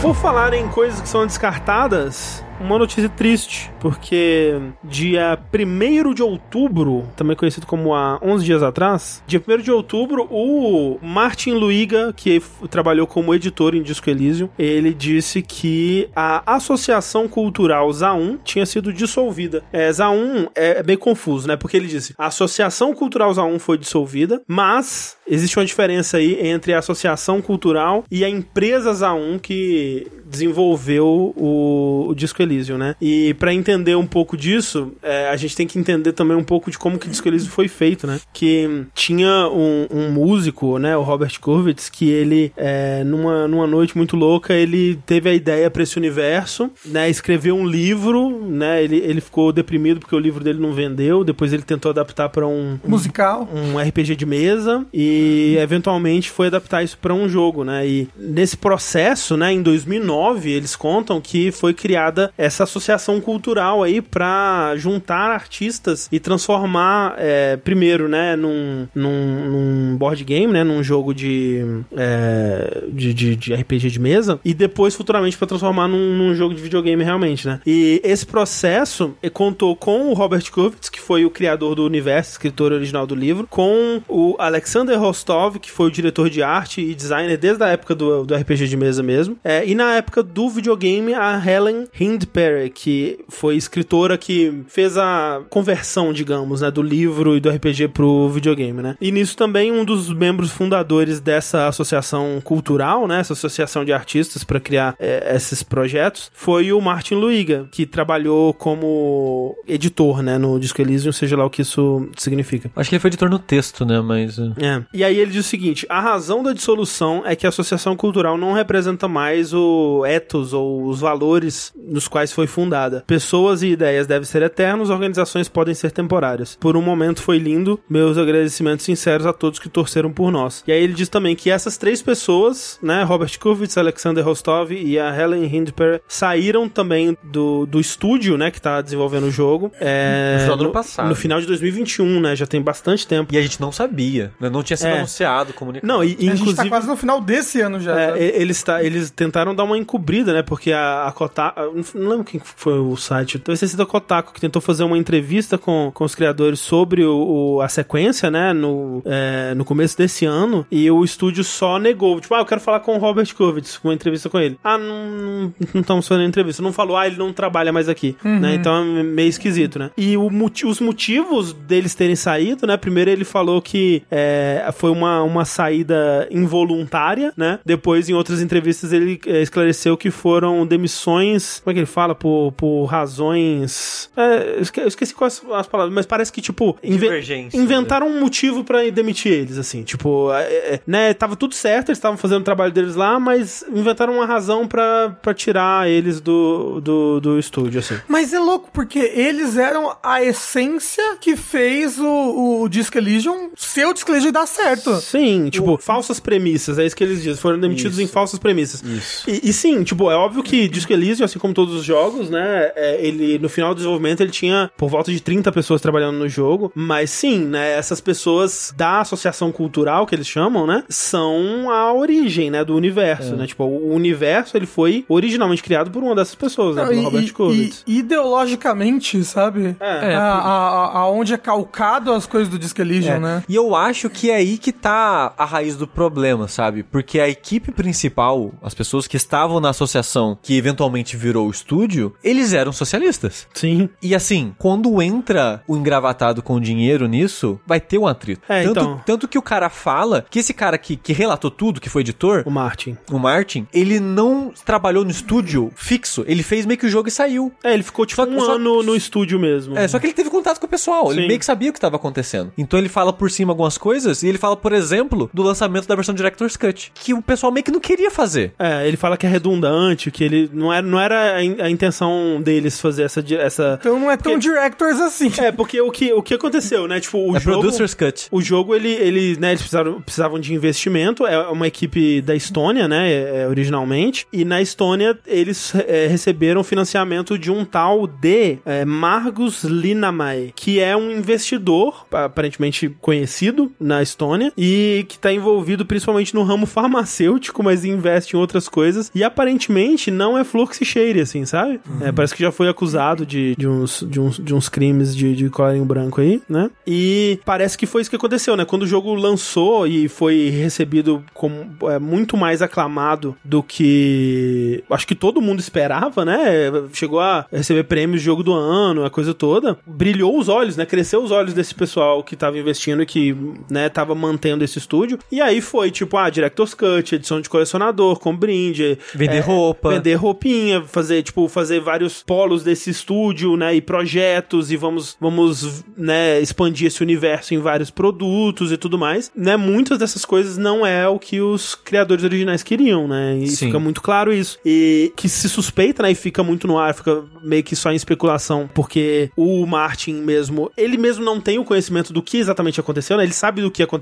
mas como o Sushi disse, ele não tava, né, vivendo a vida o dia a dia no estúdio pra saber exatamente o que que rolou, mas fica muito óbvio, né, que em algum momento esses caras eles começaram a ser uma pedra no sapato, né, de quem tava gerindo o estúdio e, né, deram um jeito de empurrar eles pra fora, né, pra continuar fazendo o que eles estavam fazendo. O que, o que me deixou muito triste, porque tudo isso aconteceu quando esse cara, o Martin, ele tava anunciando o fim da Associação Cultural. E isso era total poético, digamos assim. Porque a Associação Cultural, ela deixou de existir, na prática, quando virou o estúdio. Porque virou estúdio quando eles receberam investimento. Então, tipo, ó, de associação, agora que tem investimento, a gente vai- ser um estúdio. Ele anunciar o fim da associação é só pra meio que avisar pro mundo. É, tipo, é. olha, a gente, a equipe, as pessoas envolvidas na origem disso, não existe mais. Esse grupo não existe mais. Uhum. Ele foi desfeito. O que quer que seja que saia daí, não vai ser mais um produto dessas pessoas. Sim. É meio que uma mensagem, né, que ele tá passando, Sim, basicamente. e é foda porque pode ser que o que esse Novas a um lance aí seja um, seja uma parada da hora e seja um- um- uma, uma sequência legal. Um Battle Royale no universo de Disco Elysium. Exato. Mas é triste porque se dependesse do, do estúdio, né? Eles iam continuar como se nada tivesse acontecido. E é triste também que as pessoas que ficaram agora nessa, nessa ZA1 sem a, a ZA1 é, Associação Cultural, digamos, né? Sem a. a- a- Sem os membros fundadores. Sem os membros fundadores, vamos É dizer. a Zazero agora. Estão tão sofrendo também, né? Porque estão tá recebendo muito hate, ameaças de morte, obviamente, né? Porque a internet não sabe lidar com absolutamente nada. A- absolutamente nada. É. Esse é o negócio. E, tipo, essas pessoas também não têm culpa de nada, né? É, pô, eu só trabalho aqui, né? É. To- Todo mundo tem que trabalhar pra sobreviver, gente. E quando isso aconteceu, eu fiquei meio desesperançoso com relação a mais jogos deles, que eu pensei, ah, é pessoal que vinha de uns corre de fora dos jogos, né? Talvez fazer jogos não, não é mais do interesse deles. Depois, depois de tudo que aconteceu, talvez eles não querem mais isso. Eles vão voltar a trabalhar com qualquer outra coisa, sabe? Mas o Martin, ele deu uma entrevista recentemente, foi pra... Quem? Teve algum site que fez uma, uma entrevista grande com ele agora. eu Acho que não foi um site grande. Eu, eu acho que eu vi essa entrevista, mas eu não lembro o nome do site, não. é. Mas teve uma entrevista mais, mais longuinha que ele falou um pouco mais sobre essas coisas. E ele comenta que é- o pessoal ainda tem vontade de trabalhar com jogos. Ele não falou que eles vão fazer, ele não falou que eles se juntaram, mas falou que eles pretendem ou gostariam de continuar trabalhando com jogos. Agora, sabe o que seria a- a- a- o bad end disso daí? Assim, já, já estamos nele, né? De certa forma. Mas o, o worst end disso seria se de alguma forma os direitos do universo de Disco Elysium tiver com a, É, a eu- empresa. Provavelmente. Mas deve tá, provavelmente Eles vão tá. ter que começar um novo mundo do zero. O que é triste demais, porque o mundo do Disco Elysium... É maravilhoso. É e assim, e é o trabalho da vida do Robert, né? Tipo, ele tá é, é, quase 20 anos trabalhando nesse universo, sabe? Sim. Tipo, é, é, imaginando esse universo, Não, né? e, e- e vendo na entrevista, eu fico mais triste ainda que ele fala que o Disco Elysium é um prólogo um minúsculo prólogo, do- do- da história que ele tinha É, pra é uma, contar. é uma apresentação do universo. É tipo É. Uma, uma gotinha, assim, né? Muita gente no chat tá falando que eles abriram vaga pra especialista em microtransação e game as a service. É Isso é verdade? Não, Não, assim, o pessoal tá de sacanagem. Eu não sei se né? isso é verdade, possível. mas tem papo é, numa dessas entrevistas que falam que quando teve o sucesso, né, e eles estavam pensando no que, é, no que mais poderiam lançar com a marca de Elysium, que NFT esteve na conversa durante algum momento. Meu Deus do céu. Ele- não, eles, eles deviam estar sofrendo muito. Você ima- Imagina, vamos supor que a. Magalu, a Magalu comprou O jogabilidade. pessoal tá falando que é sério. É, o pessoal tá falando que realmente é sério, tá no site vaga, deles. uma vaga pra especialista em monetização. Incrível, incrível. Imagina, a, a- a Magalu comprou jogabilidade e agora tem NFT dos membros de jogabilidade. Compre você a figurinha do Tengu maluco.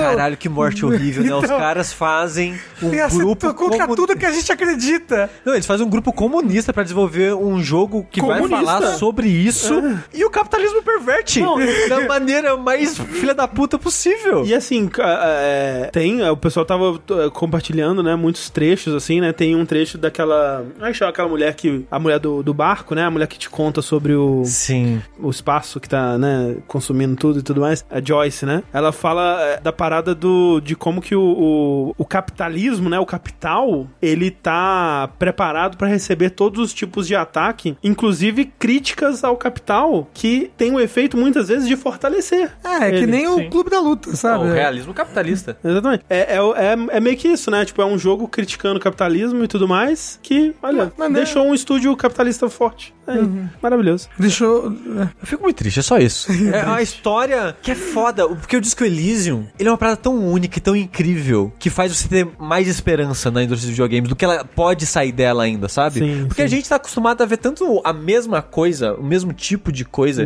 que quando vem algo assim, pessoas com esse pensamento, com essa qualidade de produção, atraindo tanta gente pra dentro disso, Sim. você fica, caralho, que parada foda, que parada única. E não dura dois jogos. É, o Darius Dan falou, a obra sobrevive. De fato, assim, o fato de que Disco Elysium existe já me parece um milagre É, a pelo tri- qual a gente já deveria estar grato o suficiente? A, a tristeza é do que não vem, Assim, sabe? A, a tristeza é, do que a gente não vai ter. Eu realmente espero que agora esse pessoal, né, o- os três ali, mais quem eles acharem que, que compartilha aí as visões e, e os objetivos deles, consigam agora que eles têm um nome, conseguir um, um financiamento É. menos arrombado. Ou talvez eles conseguiram dinheiro suficial- suficiente pessoalmente pra se bancar pra fazer o, pro- o jogo com o dinheiro deles, não sei. Porque teria que ser assim, né? Eles teriam que se bancar Uhum. Pra ninguém Ó, intervir. A Karanka disse, a gente ainda vai ver essa situação desenrolar mais. Os três que saíram estão calados por enquanto, tem uma ação judicial em curso. Vamos ver o que vem por aí. De fato, eles, é, muitos, o que se manifesta, o que se viu manifestando dele foi um se manifestando pelos outros, porque aparentemente tá rolando alguma coisa que eles não É, podem e- falar e sobre. talvez seja isso. por direitos sobre Sim. a obra. É, ele, ele até comenta que tem coisa que ele mesmo não pode falar pro NDA. Exato. Imagine as três pessoas que estão É, mais exato. envolvidas. Sim, nisso. então é realmente eu acho que isso aí a gente vai ter mais notícias sobre isso. To- Tomara que eles consigam os direitos, sabe? Sobre Tomara. a obra da vida do cara. Tomara.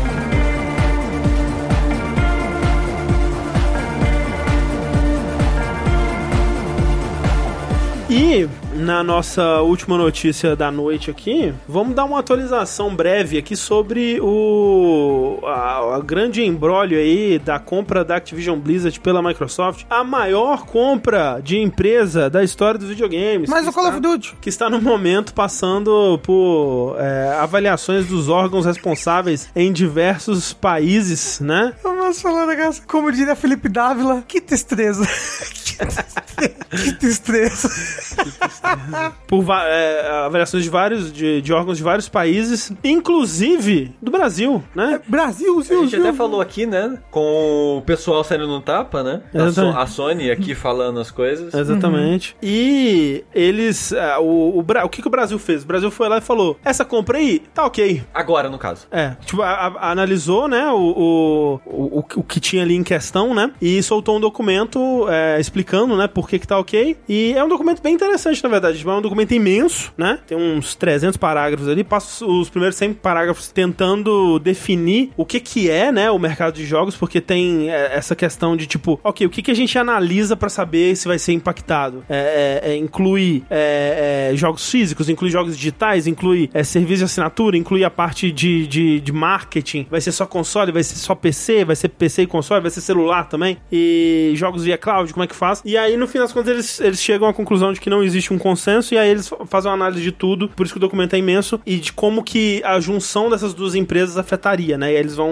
um por um, tópico por tópico ali, falando de como que, de como que seria o efeito, né, dessa, dessa compra, dessa, dessa aquisição, né, dessa fusão das duas empresas no, no mercado de jogos. E é um- uma visão, uma análise um pouco míope, uma análise um pouco miópica em alguns aspectos, né, que tipo, ah, eles falam assim, ah, esse negócio de cloud aí, pô, nem sei o que que é isso, então não vou considerar. Tipo, Brasil nem sabe o que que é cloud, nem, nem usa esse negócio de cloud. É, Do Final Cloud, Fantasy? no, no- no verão, nem tem muito. Exato. Você viu que, né? Duas, duas, duas mentes.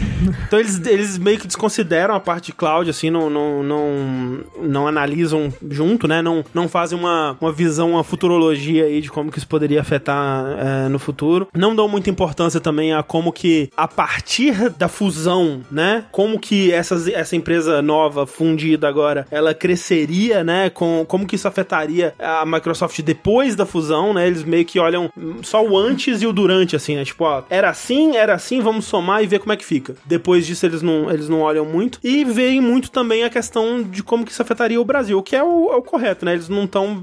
Eles não têm a jurisdição aí de outros países, então eles estão tomando decisões muito de acordo com como é o mercado brasileiro, né? E aí, assim, tem algumas coisas que eu queria trazer aqui, alguns números que eles trazem que eu achei interessantes porque eles mostram coisas, por exemplo, como que como que a, a fusão de- dessas duas empresas iria impactar em termos de participação de mercado, o mercado, né? E aí eles colocam aqui, ó, distribuição digital de jogos para PC e consoles mundial, né? Atualmente a Microsoft é de 10 a 20, a Activision Blizzard é de 0 a 10, então as duas juntas seria de 20 a 30, que é o que é a Sony hoje em dia, né? E aí você vê como que é a participação de mercado estimada aqui das outras empresas, das outras grandes empresas. E é interessante você ver assim, ah, jogos para PC, né? E aí você tem a Valve um pouco maior aqui. É, eles fazem aqui, ó, jogos, é, é, os 20 jogos mais vendidos para PC e consoles de nos Estados Unidos de 2010 a 2019, né? E tem Call of Duty pra caralho na lista. Nossa Muito Senhora. Call of Duty. Tem 1, 2, 3, 4, 5, 6, 7, 8, 9, 10 Call of Duty numa lista de 20. Ai, que preguiça. Nossa senhora. É, e assim, o que não é Call of Duty é, é Rockstar, né? Em primeiro, GTA, em sétimo, é, Red Dead, em décimo, Minecraft. Minecraft. Fora isso, é tudo Call of Duty, Mas basicamente. tem um Mario Kart lá em 14 Tem Mario Kart. E Breath of the Wild em em 19 em 19, né? E aqui, olha que legal, é, eles fazem também é, jogos mais é, vendidos Por plataforma. por plataforma. Jogos mais jogados. É, jogos mais jogados pra PC, PS5, Xbox, é, no, no mundo em é, é, agosto de 2022, né? Que é o que eles pegaram. E aí você tem, né, bastante Call of Duty aparecendo, você tem é, Fortnite, Minecraft no, no topo, né? Da, dependendo da plataforma, muda. The Sims, Fortnite, é, é, Counter-Strike. Agora que não tem o Switch aí. É, é interessante ver isso, né? A, estatística mundial. E aí você tem a estatística brasileira, que eu achei muito fascinante, porque tem os jogos mais vendidos pra PlayStation 4 e na PlayStation Store é, brasileira de 2017 a 2021. E em todos os anos Exceto você 2021. não, em todos os anos você tem dois FIFA na lista. Ah, tá, Dois mas é FIFA. falar. Em todos os anos, exceto 2021, em primeiro lugar da lista está a FIFA. É, e é incrível porque em 2019 é FIFA 20, em 2020 é FIFA 20 também. E FIFA 21 em quarto lugar. Mas assim, em todos os anos você tem do- dois FIFA, assim. Pelo e, menos, é. e não tem nenhum Call of Duty. André, você tem noção que em quinto lugar foi o eFootball da Konami? Incrível, incrível. Em que ano? Não, e, 2021. e olha só, Ah, na... Lembra que eles tiraram do ar, pararam o suporte pra corrigir as, as merdas? Não, ah, vamos, vamos fazer o top 10 aqui de 2021, que é incrível. Olha só, The Witcher 3 em décimo, Mortal Kombat 11 em nono, Naruto Shippuden Ultimate Ninja Battle em Foda. oitavo, Foda. Red Dead 2 em sétimo, God of War 2018 em sexto, e Football em quinto, Minecraft em quatro, FIFA 2021 em terceiro, FIFA 2022 em segundo e GTA V em, Em primeiro. em primeiro. O Brasil é muito louco, né? Nem Brasil é Japão, muito Naruto vende tanto. Exato. É maravilhoso. o Brasil cara. gosta muito de Naruto. É, e aí, assim, a- a- o pessoal que fez esse documento, né, a- o CAD, né, eles argumentam, eles trazem uns argumentos que são interessantes. Eles trazem a questão da Nintendo, né, porque eles mostram num dos gráficos deles que a Nintendo, ela, em, em questão de participação de mercado, ela foi de 0 a 10%, né, é, em 2017, de 10 para 20% em 2021, né. A Nintendo cresceu de 0 a 10 em 2017 para 10 a 20 em 2021, né? É, e isso mostrando uma, uma coisa que é interessante no mercado de, de videogames que não é super comum em todos os mercados, que é uma fluidez do público, né? O público ele tem, né, uma uma uma uma, é, Preferência? uma preferência, uma uma Uma, uma bias de uma, é uma, bias? como que se fala? Uma, Uma fi- tendência. Uma fidelidade a, a marcas, mas essa fidelidade ela flutua muito também, né? De acordo com o que está sendo oferecido no mercado no momento. Então, pô, o, Nintendo Switch lança, é um puto sucesso, é uma proposta legal, tem jogos bacanas. A Nintendo, em quatro anos, ela quase dobra, né? A participação de mercado dela. Isso é muito, muito raro de acontecer. E não nesse- tem Call of Duty na Nintendo. E agora, Sony? então, esse é outro argumento que eles trazem, porque é, eles. Primeiro que eles falam assim, né? É, mostra a lista, fala que Call of Duty tá na lista americana, né? Call of Duty é muito forte e tudo mais. Mas, primeiro, no Brasil, Call of Duty não, não pega. Então, Call of Duty, pra, pra gente aqui que tá analisando o mercado brasileiro, a gente que é do CAD aqui, Call of Duty não importa muito. Então, meio que dando esse Call of Duty, né? E segundo, se Call of Duty fosse tão essencial assim, como é que a Nintendo ia estar competindo, né? Como é que a Nintendo ia conseguir é, se manter competitiva nesse mercado É aí? porque eles não conhecem o? Splatoon, que é o Call of Duty da criança Lula. É, exatamente. E aí que é, que é interessante de ver que o que o, o CAD tá buscando nisso daqui não é garantir que os competidores estejam satisfeitos, né? É garantir que a competição exista, né? Então, tipo, ferir o um, um competidor ferir o outro é ok. Agora, um competidor ferir a competição, a capacidade de competir, aí é zoado, né? Então, o que eles estão tentando é, garantir e ver assim é essa fusão, se ela acontece, ela vai machucar a Sony? Vai, mas tudo bem. É pau no cu dele. É.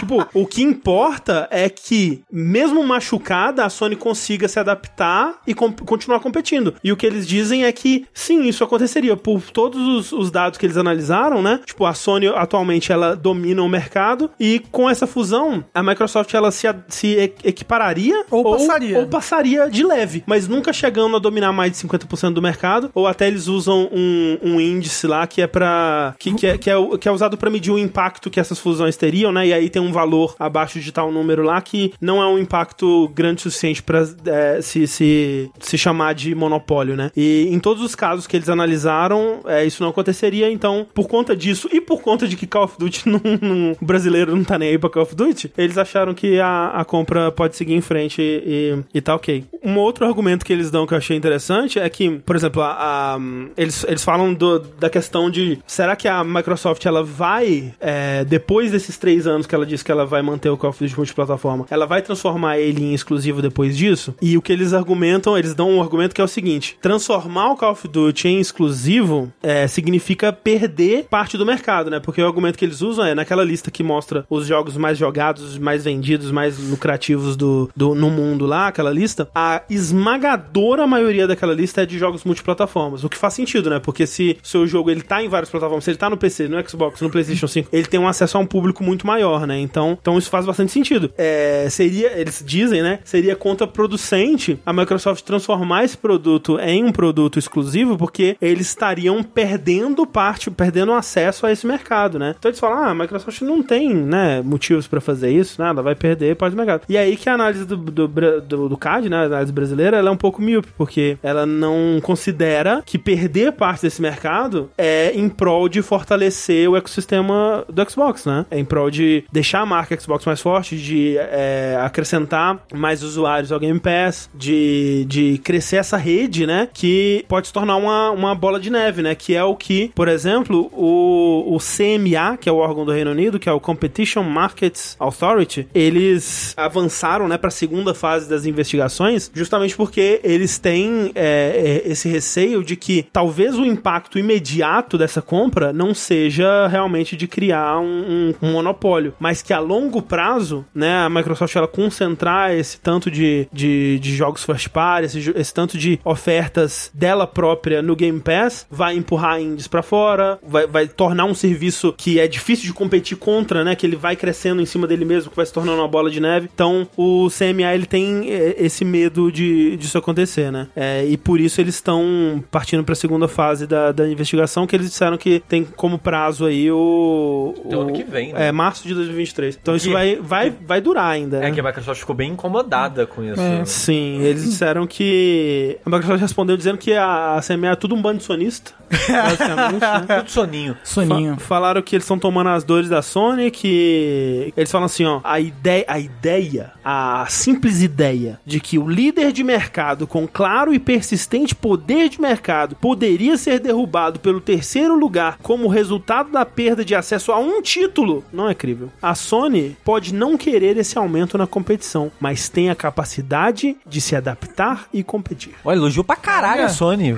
Mas, Não, inclusive, Nossa. é muito engraçado porque no documento que eles um morde a soltam, sopra. parece que é tipo assim, eles falando, não, gente, a Sony é muito melhor que a gente, cara. Que, não, que eles falam assim, não, a Eu Sony... sou só um brasileirinho. A Sony tem é, 6 bilhões de jogos exclusivos, comprou 400 estúdios, tem a, do- a- a dominação do mercado há 20 anos. É fã ou hater, né?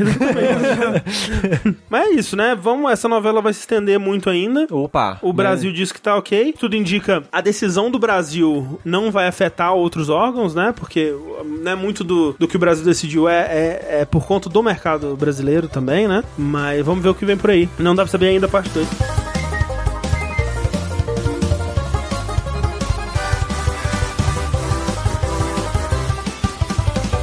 Vamos então para o nosso segundo joguinho da noite. Que o André acho que vai ter mais, mais do que falado. Mais o que falar do que eu. Eu sei que esse é um jogo no qual não há lugar para a bravura. Exato, olha só, é um jogo brasileiro, desenvolvido pelo estúdio Glitch Factory, que é um estúdio de Brasília. Ih, o jogo é cheio de glitch, então. Isso, uma fábrica de glitch. E qual que é desse jogo, né? O jogo, então, é o No Place for Bravery, ele é um jogo que, quando a gente tava, né, é, vendo sobre ele, né, pra decidir, né, os jogos do, do, do próximo vértice, a gente bateu o olho nele, assim, né, tipo, ele tem um estilo de arte é, que me lembra, me lembrou bastante o, o Sword and Sorcery, né, que é aquele pixel art bem, bem magrinho, assim, né, os bracinhos dos personagens é um pixel só, Mais esticadinho. esticadinho. É, ele me lembra. Me lembrou muito a visão de um, de um Hyper Light Drifter, de um Unsighted, né? Um, né? Então, um jogo de combate que me lembrou bastante, né? Hyper Light Drifter, Unsighted e, e outros jogos parecidos com isso. Ele se vende, né, como um, um Souls-like 2D, né? Ele, ele, ele fala até que ele é um, um Sekiro-like 2D, por conta do, do foco grande em parry, né? E um combate bem... Ele tem algo que chama barra de postura. Tem barra de Olha. postura, tem é, bastante parry. Um combate bem mor- mortal, digamos assim, né? Ele não se vende como um jogo de pai triste? Ele é um jogo de pai triste, Ele é, né? de- definitivamente é um jogo de Ele, é, partida. ele se encaixa bem no gênero do, do jogo de pai triste, que é a história, você controla esse personagem chamado Thorn, que ele é um guerreiro mais... Um guerreiro aposentado, digamos. É, né? um o guerreiro Aragorn mais- aposentado. É, ele é, ele é um guerreiro que pertence a uma, uma grande ordem, né, no passado. E aí acontece uma, né, uma, uma parada trágica com ele, que a, a filha dele é, é Raptada. raptada, né, por um- uma criatura mítica, né, assim, vamos dizer. E ele passa, ele e a esposa passam os próximos vários anos, né, da vida deles tentando encontrar a criança. Eventualmente eles adotam um, um, um outro menino. Que eles é, encontram, né? é, um menino que ele tem uma deficiência na perna, né? Que ele precisa ser carregado. É, e eles adotam essa criança e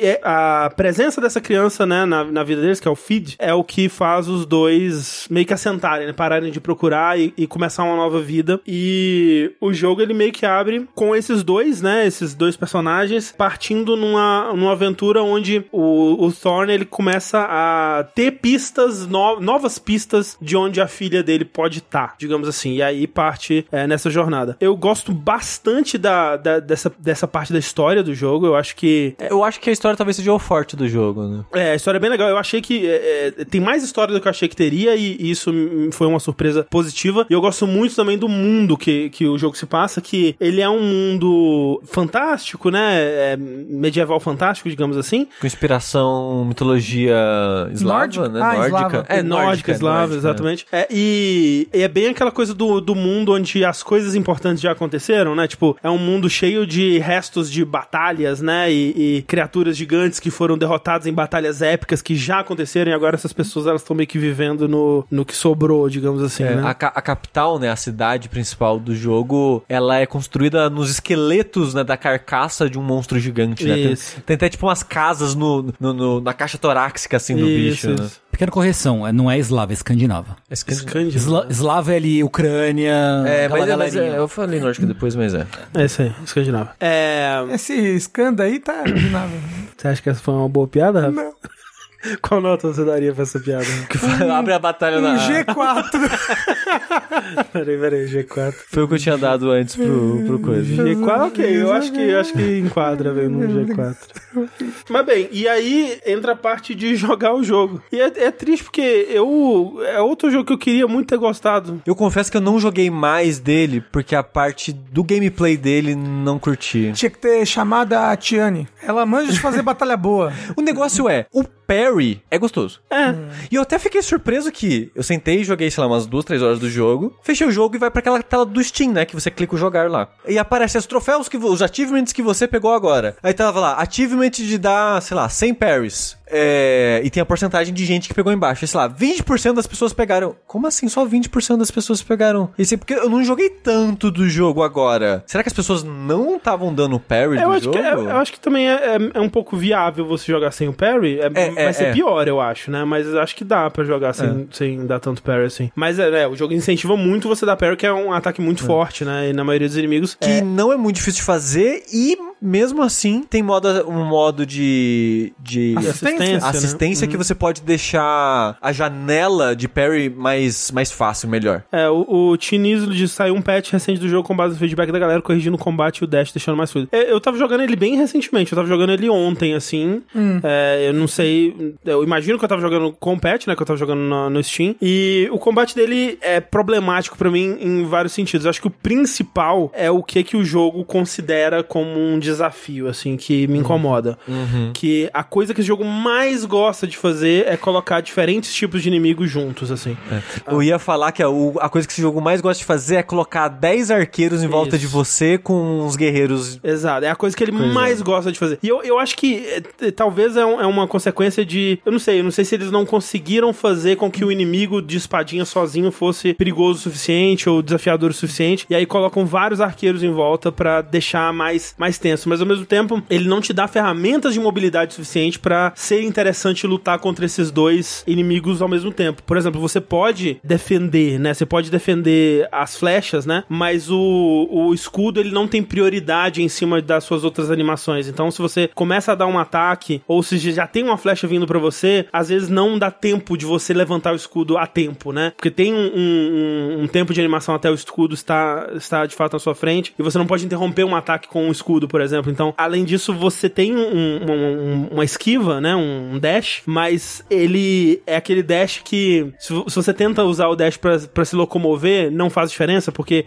no final do dash ele dá uma paradinha pra... É, ele meio, é, eu acho estranho essa dinâmica, né? Que você dá um uh, rapidinho, mas ele fica meio. Ah, e volta. Ele tá Isso. carregando uma pessoa nas costas, né? Ele, já é um Senhor guerreiro aposentado, Já né? não sei, né? Então, é, não dá, por exemplo, uma coisa que, que, que me incomoda também. Por exemplo, você tem um inimigo que é um, um inimigo mago, né? Que ele dá escudo no- nos outros personagens que estão em volta. Então, ok. Ele é a prioridade. É interessante isso. É a prioridade é, é matar o inimigo mago. Muitos jogos fazem isso e eu acho que funciona, é, né? Como conceito, funciona bem. O problema é que aqui o jogo ele não te dá ferramentas pra você manter distância dos inimigos. Você não consegue se distanciar o suficiente dos inimigos melee pra lidar com o outro. E enquanto você tá lidando com o mago, tem 10 filhos da puta tirando flecha em você e, e 18 inimigos de, de espadinha correndo atrás de você pra te bater. E você não consegue distanciar, você não consegue pegar distância, porque o, o, o dash não.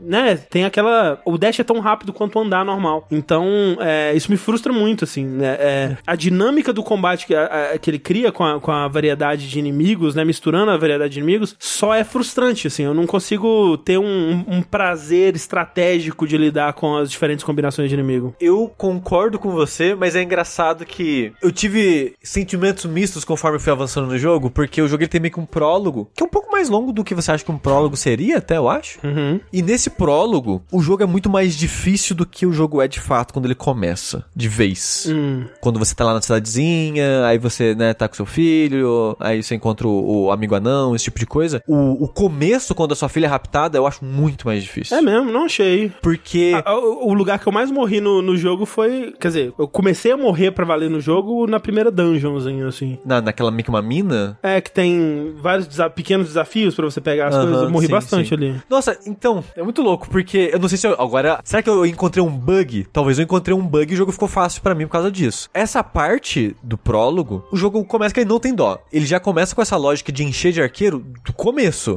Você. Ah, você enfrentou umas duas hordas de inimigo de guerreirinho normal pra aprender a defender e atacar? Toma um monte de arqueiro. Ah, mas não vai ser só arqueiro que é flechinha, flechinha, flechinha, não. É arqueiro que é literal metralhadora, Metralhadora de, de flecha.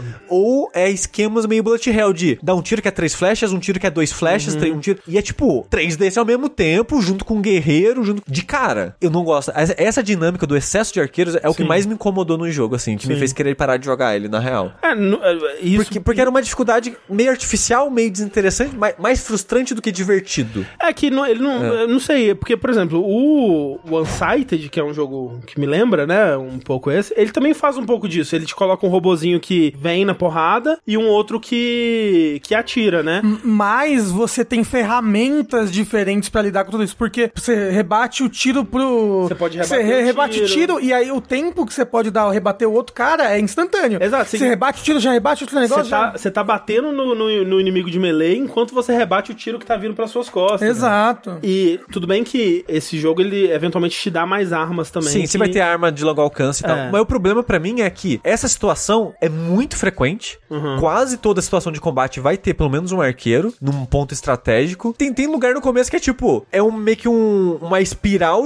de, de, de parede, de muros, É com um verdade. arqueiro do lado de fora atirando em você. Essa tela... Então você tem que ficar, andar por, tipo, sei lá, 30 segundos de jogo, num zigue-zague assim, com os dois, três arqueiros atirando em você, com o cara jogando. Sabe? Eu acho que essa situação é frequente demais. Se fosse de vez em quando, ok. Pra dar uma pimentadinha. É. É que também assim, eu não terminei o jogo, né? Mas é que eu sinto, a menos que ele comece a apresentar novos tipos de inimigos agora. Mas eu sinto que ele não tem tantos tipos de inimigos assim, né? Tanto que você vai ter, você vai ter um chefe, e o chefe é é um, uma skin de um inimigo, de um tipo de inimigo que você já enfrentou que tem um comportamento um pouco diferente, assim, sabe? Mas o que eu tava falando do começo é que no começo eu tava bem frustrado com os arqueiros. Aí quando o jogo começa de vez, digamos assim, eu não tomava mais dano.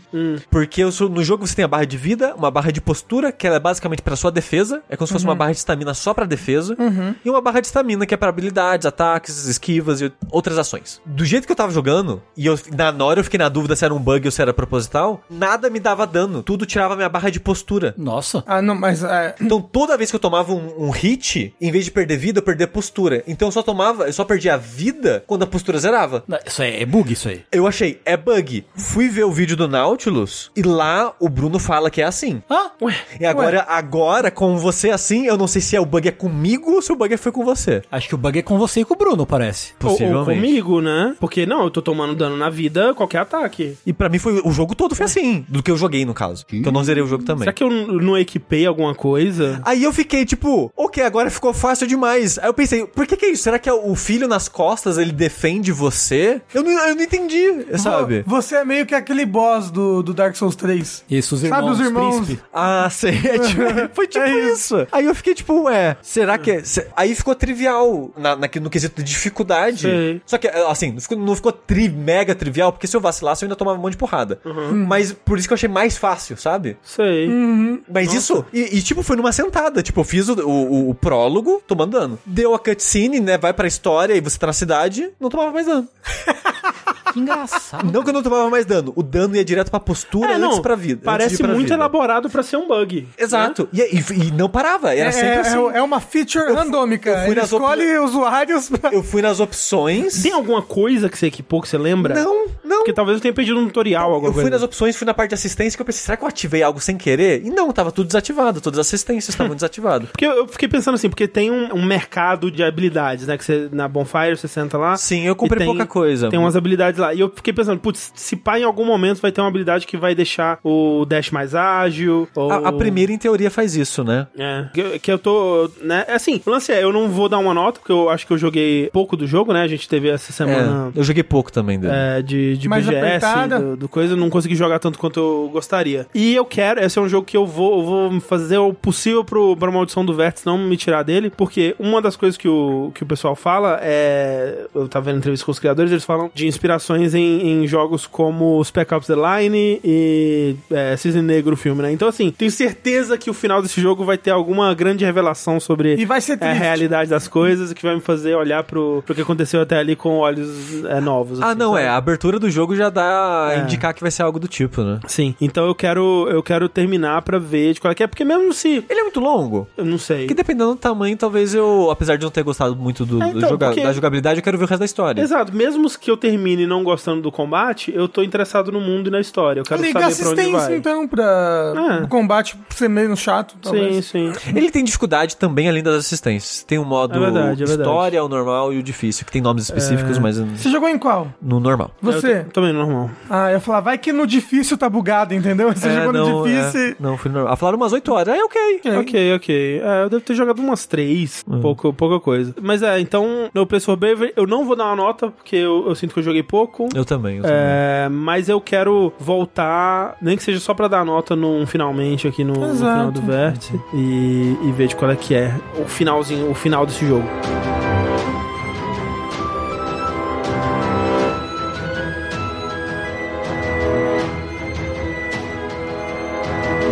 Falando em finalmente, André. Eu ia falar, posso deixar meu finalmente pro próximo vértice? Você Já pode. tá com 3 horas e 10. É, Seria melhor. Claro que pode. Eu não tenho finalmente dessa vez. É, porque o, o meu, finalmente, eu quero falar sobre o Shovel Knight Dig, que é o que eu tenho jogado pra comentar no vértice. Rafa, Tô gostando. era só isso que eu ia perguntar.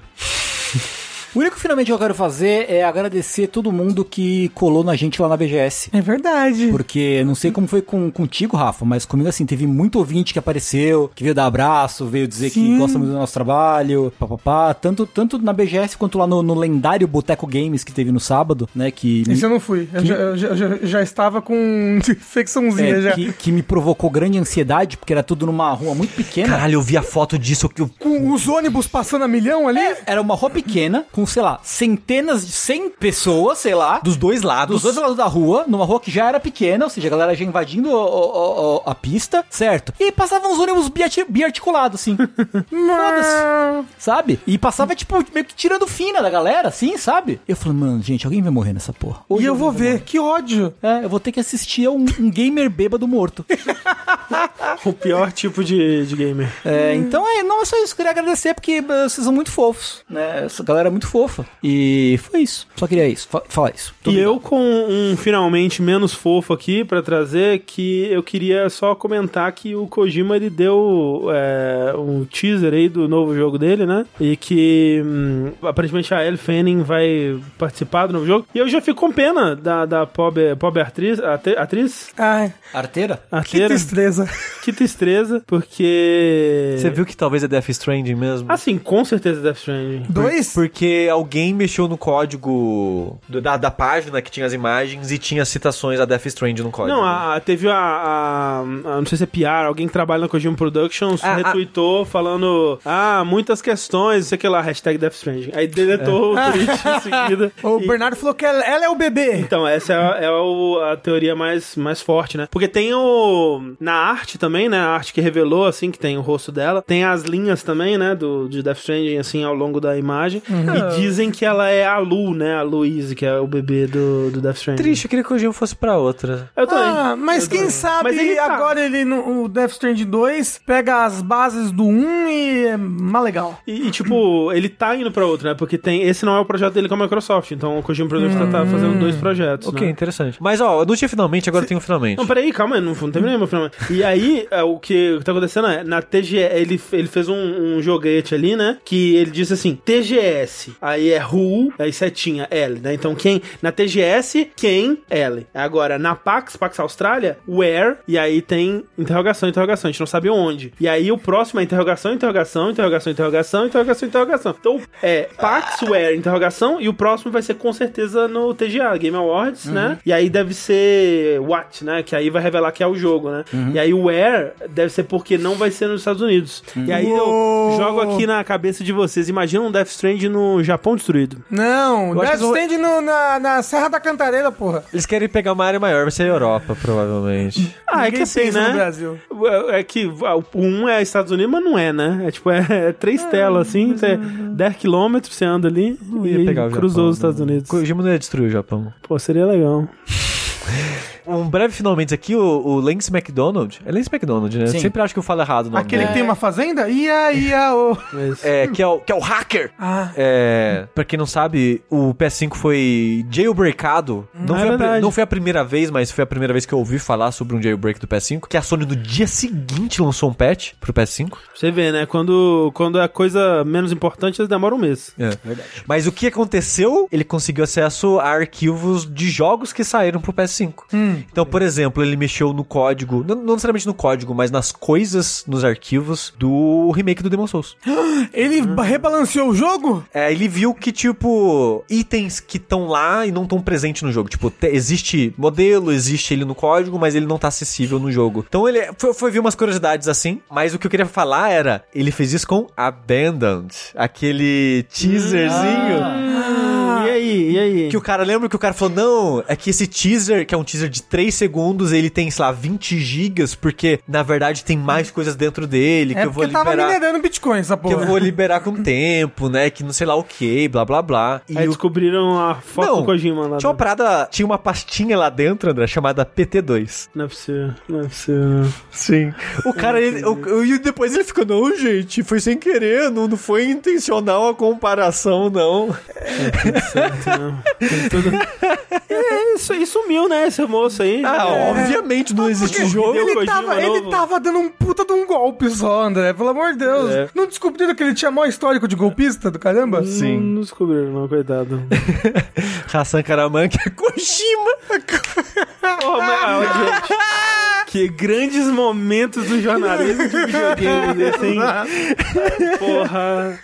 É, e era só isso que eu queria dizer, só. Incrível. Aí não tinha mais nada no jogo, tá? Não tinha. Não tinha, era não tinha. 20 gigas de lixo. É, não tinha mais nenhum teaser lá dentro, né? É 20 GB de pasta de PT2. assim. Exato. É isso, gente. Então, com a, com a esperança por um PT2 é, no coração, a gente encerra mais um episódio do Vértice. E, enquanto isso, eu sou o André Campos. Eu sou o Eduardo Sushi. Eu sou Rafael Kina. E eu sou o Kojima. E até a próxima, gente. Tchau, tchau. Tchau. Adiós. Mario, mamma mia, amor. Here we go, off the rails. Don't you know it's time to raise our sails? It's freedom like you never knew. Don't need bags or a pass. Say the word, I'll be there in a flash. You could say my hat is off to you. Zoom all the way to the moon from this great wide wacky world. Jump with me, grab coins with me, oh yeah. It's time to jump up in the air. Jump up, don't be scared. Jump up and your cares will soar away. And if the dark clouds start to swirl,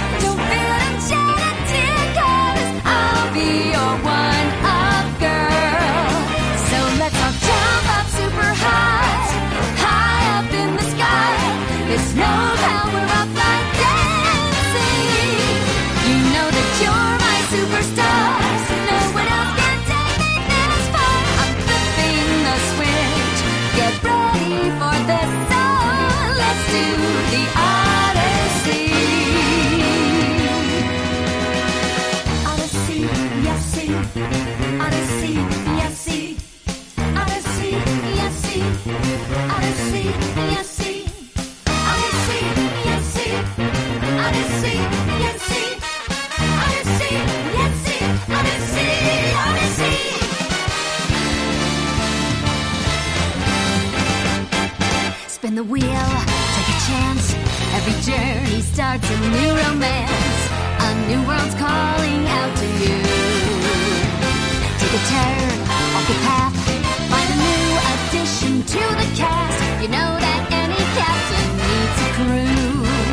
Take it in stride as you move side to side. They're just different points of view. Jump with me, grab coins with me, oh yeah.